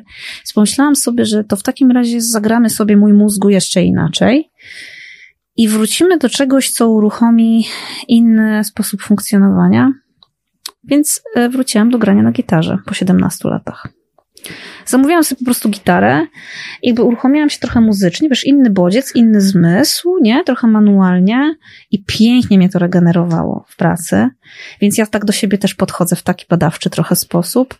E, natomiast y, odpoczynek długofalowo po intensywnej pracy, bardzo dbam o to, żeby mieć dni wolne, czasami to jest jeden dzień, ponieważ ja się wywodzę z żeglarstwa, to dla mnie woda z czymś, co jest absolutnie najcudowniejsze. Potrafię wziąć supa, wypłynąć na środek nawet Zalewu Zrobić sobie połowę dnia wolnego, wypłynąć na środek, położyć i iść tam spać na tej wodzie. I dla mnie to jest super sposób. To wszystko w lutym? A w lutym pływałam na supie w tym roku. Naprawdę? Pewnie, pewnie. A jak jestem nad morzem, to się kąpię w ogóle o każdej porze roku. Jadę niedługo i też na pewno będę pływała w morzu. Okej, dobra. Także tak, odpoczywam. Ciekawie chyba. No dobra. O, Weronika pisze, hehe, już, już groszką przyszłość wyruszyłeś. Tak, oczywiście Weronika. Pozdrawiamy groszki. Pozdrawiamy groszki. Pamiętajcie, teraz musisz tylko ustalić, który idzie w biatlon, który, który ja idzie chcę w, zapytać w Weronika, który, który groszyk idzie w żeglarstwo, zapraszam. No, ale wiesz, to, to z, z gór nie będą mieli najłatwiej. No. Kajakarstwo górskie, to może, to, to możesz, to, to, to w tym będą dobrzy, moim Ja zdaniem. ciągnę w stronę swojej dyscypliny. Ty, ty, ty, ty, ty, ty, ty, ty w swojej, e, w swojej dyscyplinie. No dobra, ale wa ważne pytanie, jest sukces. Co teraz? Na, Ale czym, z, na czym będzie teraz? No wiesz, no bo kurczę, no. mówisz o sukcesie w postaci wygranego szlama? Tak. Z perspektywy jakby sytuacji wiemy dokładnie, jakby, że jesteśmy w takim miejscu, w którym e, to nie jest. Z jednej strony sobie przybijamy piątka, z drugiej strony teraz no, presja w Polsce jest nieprawdopodobna. Znaczy my myślimy w naszym kraju, że mamy zawodników, którzy są, jak już raz, jak już raz zaczęli wygrywać, to już wygrywają zawsze. Tak. I Prawda. mają wygrywać. Prawda to? Nie po to e, kupiłem sobie nowy telewizor 72 cale, żeby teraz oglądać y, tenis i żeby nagle nie wygrała. Mam nadzieję, że nie zabrzmi to egocentrycznie, ani tym bardziej arogancko. Mam ogromną nadzieję, bo nie taką mam intencję, ale ponieważ pracując mieliśmy, mamy nadal pewne cele, Mhm. czasami marzenia, tak, dążenia różne i robimy absolutnie wszystko, żeby je osiągnąć, co umiemy i możemy, to, no to spodziewamy się ich osiągnięcia. Mhm. Jeżeli mierzymy w szlema, to staram się na to przygotować. Także na to, co się z tym wiąże. I to, co dzieje się wokół IGI, także wokół nas, wokół sztabu dzisiaj, jest bezprecedensowe. Tak naprawdę dawno nie było czegoś takiego. Ja w swoim życiu z siłą rzeczy też nigdy czegoś Mhm. takiego nie przeżyłam. I mówię tutaj i o zainteresowaniu mediów, i o napływie gratulacji, i o napływie różnych propozycji, i o tym, że przestaje człowiek być anonimowy na ulicy chociażby, i tak dalej, i tak dalej. Od nie wiem. y, Maseczka że- dzisiaj w tym pomaga, jest trochę łatwiej, no. Proszę. Maseczka pomaga. Maseczka. Właśnie nie. Widzisz, nie. Naprawdę? Już jest tak, że ludzie cię Nie, rozpoznają nawet, w ma- rozpoznają, nawet w rozpoznają. maseczce? Maseczce, tak. Skandal. I, I jakby przygotowujemy się też na to, więc z, z taką intencją, że kiedy to się zdarzy, to nie wybuchnie wulkan, tylko w pewnym sensie niech ta lawa się tam, niech on się tli nawet i wiadomo jest, że to się będzie, to będzie leciało, ale w jakiś sposób stopniowo. Więc co teraz? Przede wszystkim odpoczynek, Mhm. dlatego że kończymy sezon i to naprawdę jest fundamentalne. Zadbanie o pewne kwestie, y, na które nie było do tej pory czasu i naprawdę mam tutaj na myśli nawet jakieś rutynowe badania, nie badania, takie rzeczy. E, Prawo jazdy, które Iga ma do zrobienia i jest takim kolejnym punkcikiem do odhaczenia. Tak, to, są, to jest ktoś, kto Wow. jeszcze nie ma prawka zrobionego. Nie uwielbiam ją, że, że mi- mimo wszystko mówi, dobra, dalej muszę je zrobić. To jest w ogóle cudowne. Tak, tak, tak. Um, więc strzeżcie się wszyscy i Gasiu, tak jak wyjedzie na ulicę, to naprawdę nikt nie może czuć się bezpieczny. Naprawdę. No i co dalej? E, Planujemy, tworzymy już plan na okres przygotowawczy i na następny sezon, który ciągle będzie się odbywał w realiach COVID-u. To oznacza, że w Australii trzeba być w tym roku przy tym australijskim tak zwanym swingiem, czyli Mhm. serią turniejów już 14 grudnia. To naprawdę nie jest dużo czasu. No. To jest dwa miesiące tylko. To jest osiem tygodni tylko. I, I zarządzanie tym, co się właśnie dzieje pod kątem medialnym, zrozumienie, które zaspokojenie których potrzeb jest najważniejsze. Oczywiście y, cały aspekt biznesowy, który jest bardzo ważny, bo, bo tenisowi towarzyszą ogromne pieniądze. Y, żeby nie było tak kolorowo, także duże koszty wbrew pozorom. Więc y, praca zmienia troszkę swój wymiar pod pewnymi względami, ale absolutnie pozostaje niezmieniona pod innymi, pod kątem czy schematów też, e, a czysto sportowo już największym wyzwaniem teraz będzie zrobienie tego, co chociażby, ja wiem, że dużo osób teraz mówi, że Iga osiągnęła coś, czego Agnieszce się nigdy nie udało osiągnąć, Radwańskiej, ale największym wyzwaniem będzie też czysto sportowo coś, co właśnie Agnieszka zrobiła, za co należy jej się ogromny absolutnie szacunek, to znaczy utrzymała taką stałość i stabilizację na bardzo wysokim poziomie przez wiele lat. Iga bardzo chciałaby, y, wszyscy chcielibyśmy. Nie ma lepszego słowa, nie ma, teraz ja użyję anglicyzmu, dobrego słowa moim zdaniem na to w języku polskim, jak angielskie consistency. Mhm. To jest nasz cel i pod kątem mentalnym, i pod kątem absolutnie czysto tenisowym, fizycznym, to cel całego zespołu. Mm, I będziemy pracować na to, aby to osiągnąć. Odpoczywacie razem? A tak, Jak to? więc jeżeli nie mamy siebie dosyć po dziewięciu tygodniach i mamy ochotę, czy to wyjść razem jeszcze na obiad, czy tym bardziej spędzić razem krótkie wakacje, to chyba coś robimy dobrze, nie? Jedziecie razem na wakacje? Jedziemy. To jest turbo team. Znaczy, naprawdę, znaczy marzy mi się, mi się naprawdę marzy. żeby takie były relacje zawsze, tak? Żeby ludzie dokładnie tak do siebie podchodzili i mówili, kurczę, dokładnie po intensywnej pracy, która nie zawsze jest łatwa. Nie mówimy, dobra, to teraz zamykam się, robię, zajmę się sobą, tylko dalej chcieli być ze sobą. No. Gratuluję wam tego. No dobra, dziękuję ci bardzo. Bardzo Ci dziękuję. Zakończyliśmy już, tak? Tak, myślę, że to w tym miejscu. A, jeszcze jest, jest pytanie, A jeszcze Przemka. pytania, to Mam- ja jeszcze mam trochę siły, żeby Dobra. odpowiedzieć. Nie To za dużo, najpierw, najpierw masz wyzwanie, e, musisz znaleźć trenera, bo Weronika pisze, że mama by się chciała nauczyć wyżeglować, A więc to ja, proszę bardzo, mój numer telefonu ma Weronika. proszę bardzo, Weronika, jakbyście potrzebowali kogoś, to ja też, e, ja ostatnio spadłem z drabiny, się prawie połamałem, więc mogę spokojnie sp- spaść również z, samochodu, zapinając łódkę. E, co się dzieje, kiedy masz dość wyzwań i nie idzie? Em, co się wtedy dzieje ze Mhm. mną? Mhm. Albo w ogóle, nie wiem, czy nie wiem, czy z tobą, co się dzieje, po prostu co się dzieje. No. No nic się nie dzieje. No zastanawiamy się, jeżeli nie idzie, dlaczego. Staram się temu przyjrzeć, może troszeczkę podejść do czegoś z innej strony, może dać, może trochę odpocząć, e, dać sobie trochę czasu. Każda sytuacja jest inna. Pewnie, że nie idzie. To nie jest tak w sporcie, że zawsze idzie. Częściej nie idzie niż idzie. No w ogóle to jest ciekawe, nie? Sport tak wygląda. To, co widzimy na ekranie telewizora, to, że widzieliśmy dwa tygodnie grania jak Terminator, to jest poprzedzone x tygodniami, miesiącami naprawdę trudnych dni. Trudnych, nie wymagających, ale trudnych. Kacper pyta, e, a ja trochę z innej beczki, w jaki sposób zachęcić kluby, związki sportowe, trenerów, rodziców młodych sportowców do współpracy z psychologiem? Jak zwiększyć w różnych środowiskach świadomość tego, że praca z psychologiem może być ogromną wartością dodaną? Jak to wygląda z Pani perspektywy i własnego doświadczenia? Ty, a w ogóle czekaj, ja mam pytanie, masz, masz ten problem tak naprawdę? Jak patrzysz nie wiem, na swój kalendarz, to masz takie poczucie, że masz dużo jeszcze jakby wolnej przestrzeni? Nie mam. Nie mam. Nie mam, mam e, trudność w tym, że nie nadążam z budowaniem zespołu na zapotrzebowanie. Jakby wobec zapotrzebowania, czyli nie nadążam z podażą na, wobec popytu. I, i, i znaczy, ja, ja celowo to pytam, bo, e, bo ja mam naprawdę przekonanie, no siedzę, no, bardzo długo siedzę w świecie psychologii sportu i mogę jednoznacznie powiedzieć, że my z jednej strony mówimy o tym, że a, my byśmy chcieli, żeby związki sportowe pierdu śmierdu chcieli więcej, a z drugiej Mhm. strony jak rozmawiam z tymi psychologami, szczególnie z tymi, których znam i których bardzo dobrze szanuję, jak im zadaję to pytanie, ty słuchaj, a tak zupełnie szczerze, ty masz jeszcze w ogóle potencjał na to, żeby przyjąć chociaż jednego zawodnika? Mówią, nie, nie ma szans w ogóle, jakby Mhm. nas jest za mało, znaczy nas jest, nas jest cały czas za mało. E, Z jednej strony mówimy, że chcielibyśmy, żeby było więcej, ale jak będzie więcej, to to nic nie zmieni, bo generalnie nie, no nie ma zasobów, no, po prostu. Ale to w ogóle nie. Ja nie wiem, ja nie, ja, wiem, ja nie patrzę na to w ten sposób i nie spoglądam na, na, na ten wątek, y, wobec którego padło pytanie, w kontekście tego, czy poszczególny psycholog ma jeszcze, powiedziałabym tak, przepustowość. Tylko patrzyłabym na to, na ile my mamy kulturę fizyczną rozwiniętą w Polsce, na ile mamy świadomość tego, jaka jest rola aktywności fizycznej w ogóle w budowaniu zdrowego, aktywnego społeczeństwa, na ile w ogóle mamy wyedukowane kadry wychowawców i trenerów.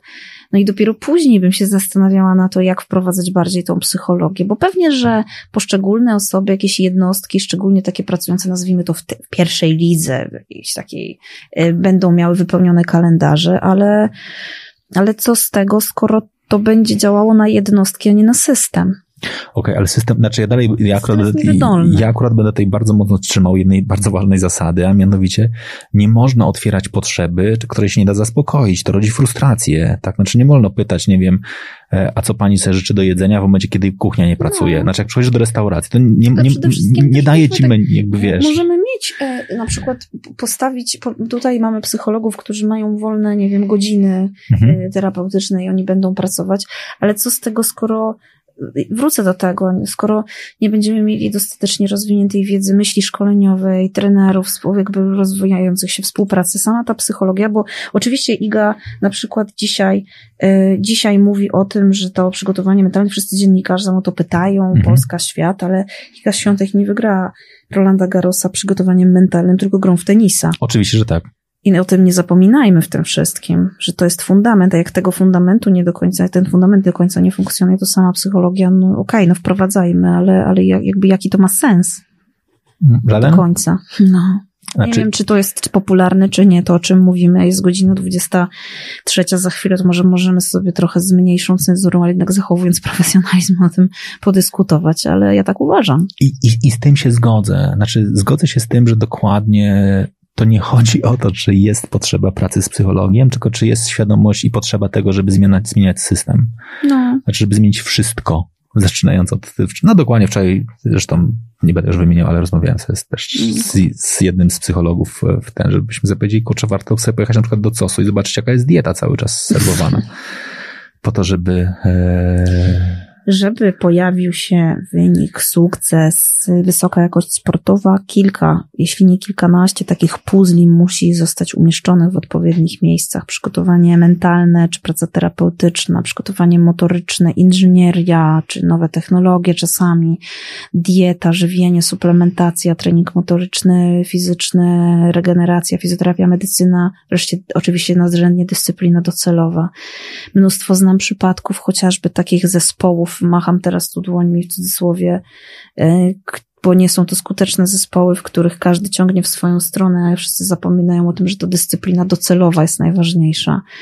Mm, I należy pracować tak, żeby to tam były efekty później tej pracy w jakiś sposób, a nie odwrotnie, a każdy ma poczucie, że jego działka jest kluczową i to w jego działce dany zawodnik ma być najlepszy, więc wprowadzenie tylko wysokojakościowej psychologii, czy wprowadzenie tylko wysokojakościowej, nie wiem, fizjoterapii w świat sportu, mhm. po prostu nic nie daje na dłuższą metę. Mhm. Ja. Bardzo, bardzo często przypominam takie historie, e, jak na przykład e, trener właśnie dyscypliny wiodącej zapominał o współpracy z trenerem przygotowania motorycznego na przykład. Mm. Znam przykład e, no, całkiem dobrej drużyny koszykówki, których trener zapomniał powiedzieć trenerowi przygotowania motorycznego, że się zmienił termin turnieju, znaczy tur, termin mm. dnia zawodów, który mm. miał być tam jednego dnia, ale został przesunięty z uwagi na to, że druga drużyna nie mogła i, a trener e, motoryki zrobił mocne nogi na dzień tak, przed zawodami. Tak, tak, absolutnie. I w ogóle jakby był przekonany, że dokładnie za, za trzy dni będą grali, a nie wracając jutro. Wracając do jednego z pytań w pierwszej części, które się pojawiło o komunikację i o zespół. Znowu tak bardzo ważne, no, spójność w tym wszystkim, wymiana doświadczeń. No dobra. Marzena pisze Daria Abramowicz, dzięki, że jesteś z nami, udzielasz tego wywiadu, gratulacje, brawo dla Team Świątek, duma, te dni, te emocje, ten cały sukces i taka promocja Polski. Wojciech Hara, dzięki za super wywiad, zaproszenie takiego gościa, Bosko. Bardzo dziękuję. Czytałam dzisiaj u Ciebie, że Ty podobno jesteś jakiś pierwszy na rynku wyłapywania gości, tak? No, drugi, cały czas jeszcze Kuba mnie wyprzedza, Kuba ale, ale generalnie jakby pracujemy nad tym, wiesz, ma, ma, mamy, wiesz, mamy cele postawione, jakby jasno sobie tutaj pracujemy i, i, staramy się to jakoś łapać. Dobrze, dziękuję Ci bardzo i teraz pamiętajcie, ci, którzy nas oglądali, wszystko przed Wami. Rok temu, dokładnie rok temu, mieliśmy wywiad z Marcinem Prokopem. Do dzisiaj ten wywiad na Spotify'u jest najle, najczęściej oglądanym naszym, czy też słuchanym naszym, e, naszym wywiadem. Liczę na to, że ten go pobije. Tak? Ale żeby, a żeby go, go pobił, to, to, to, nie ma, że tak powiem, od, to nie mm. zależy od nas, zależy od was. A wy możecie to zrobić w taki sposób, że teraz możecie dawać dużo lajków, emocji. Jeżeli oglądaliście go na e, Facebooku, możecie udostępniać znajomym, a jeżeli trafi i już słuchacie go na Spotify'u, pamiętaj, lub też na iTunesie lub na innych e, podcastowych platformach, dawajcie dużo gwiazdek, oceniajcie, piszcie komentarze, oszukujmy algorytmy. Po prostu dbajmy o to, żeby zadbać. A ci, którzy zdążyli jeszcze i oglądają go lub też słuchali tej rozmowy dzisiaj, tutaj, to pamiętajcie, w najbliższą sobotę, 17 mm, października mamy Kongres Psychologii Sportu.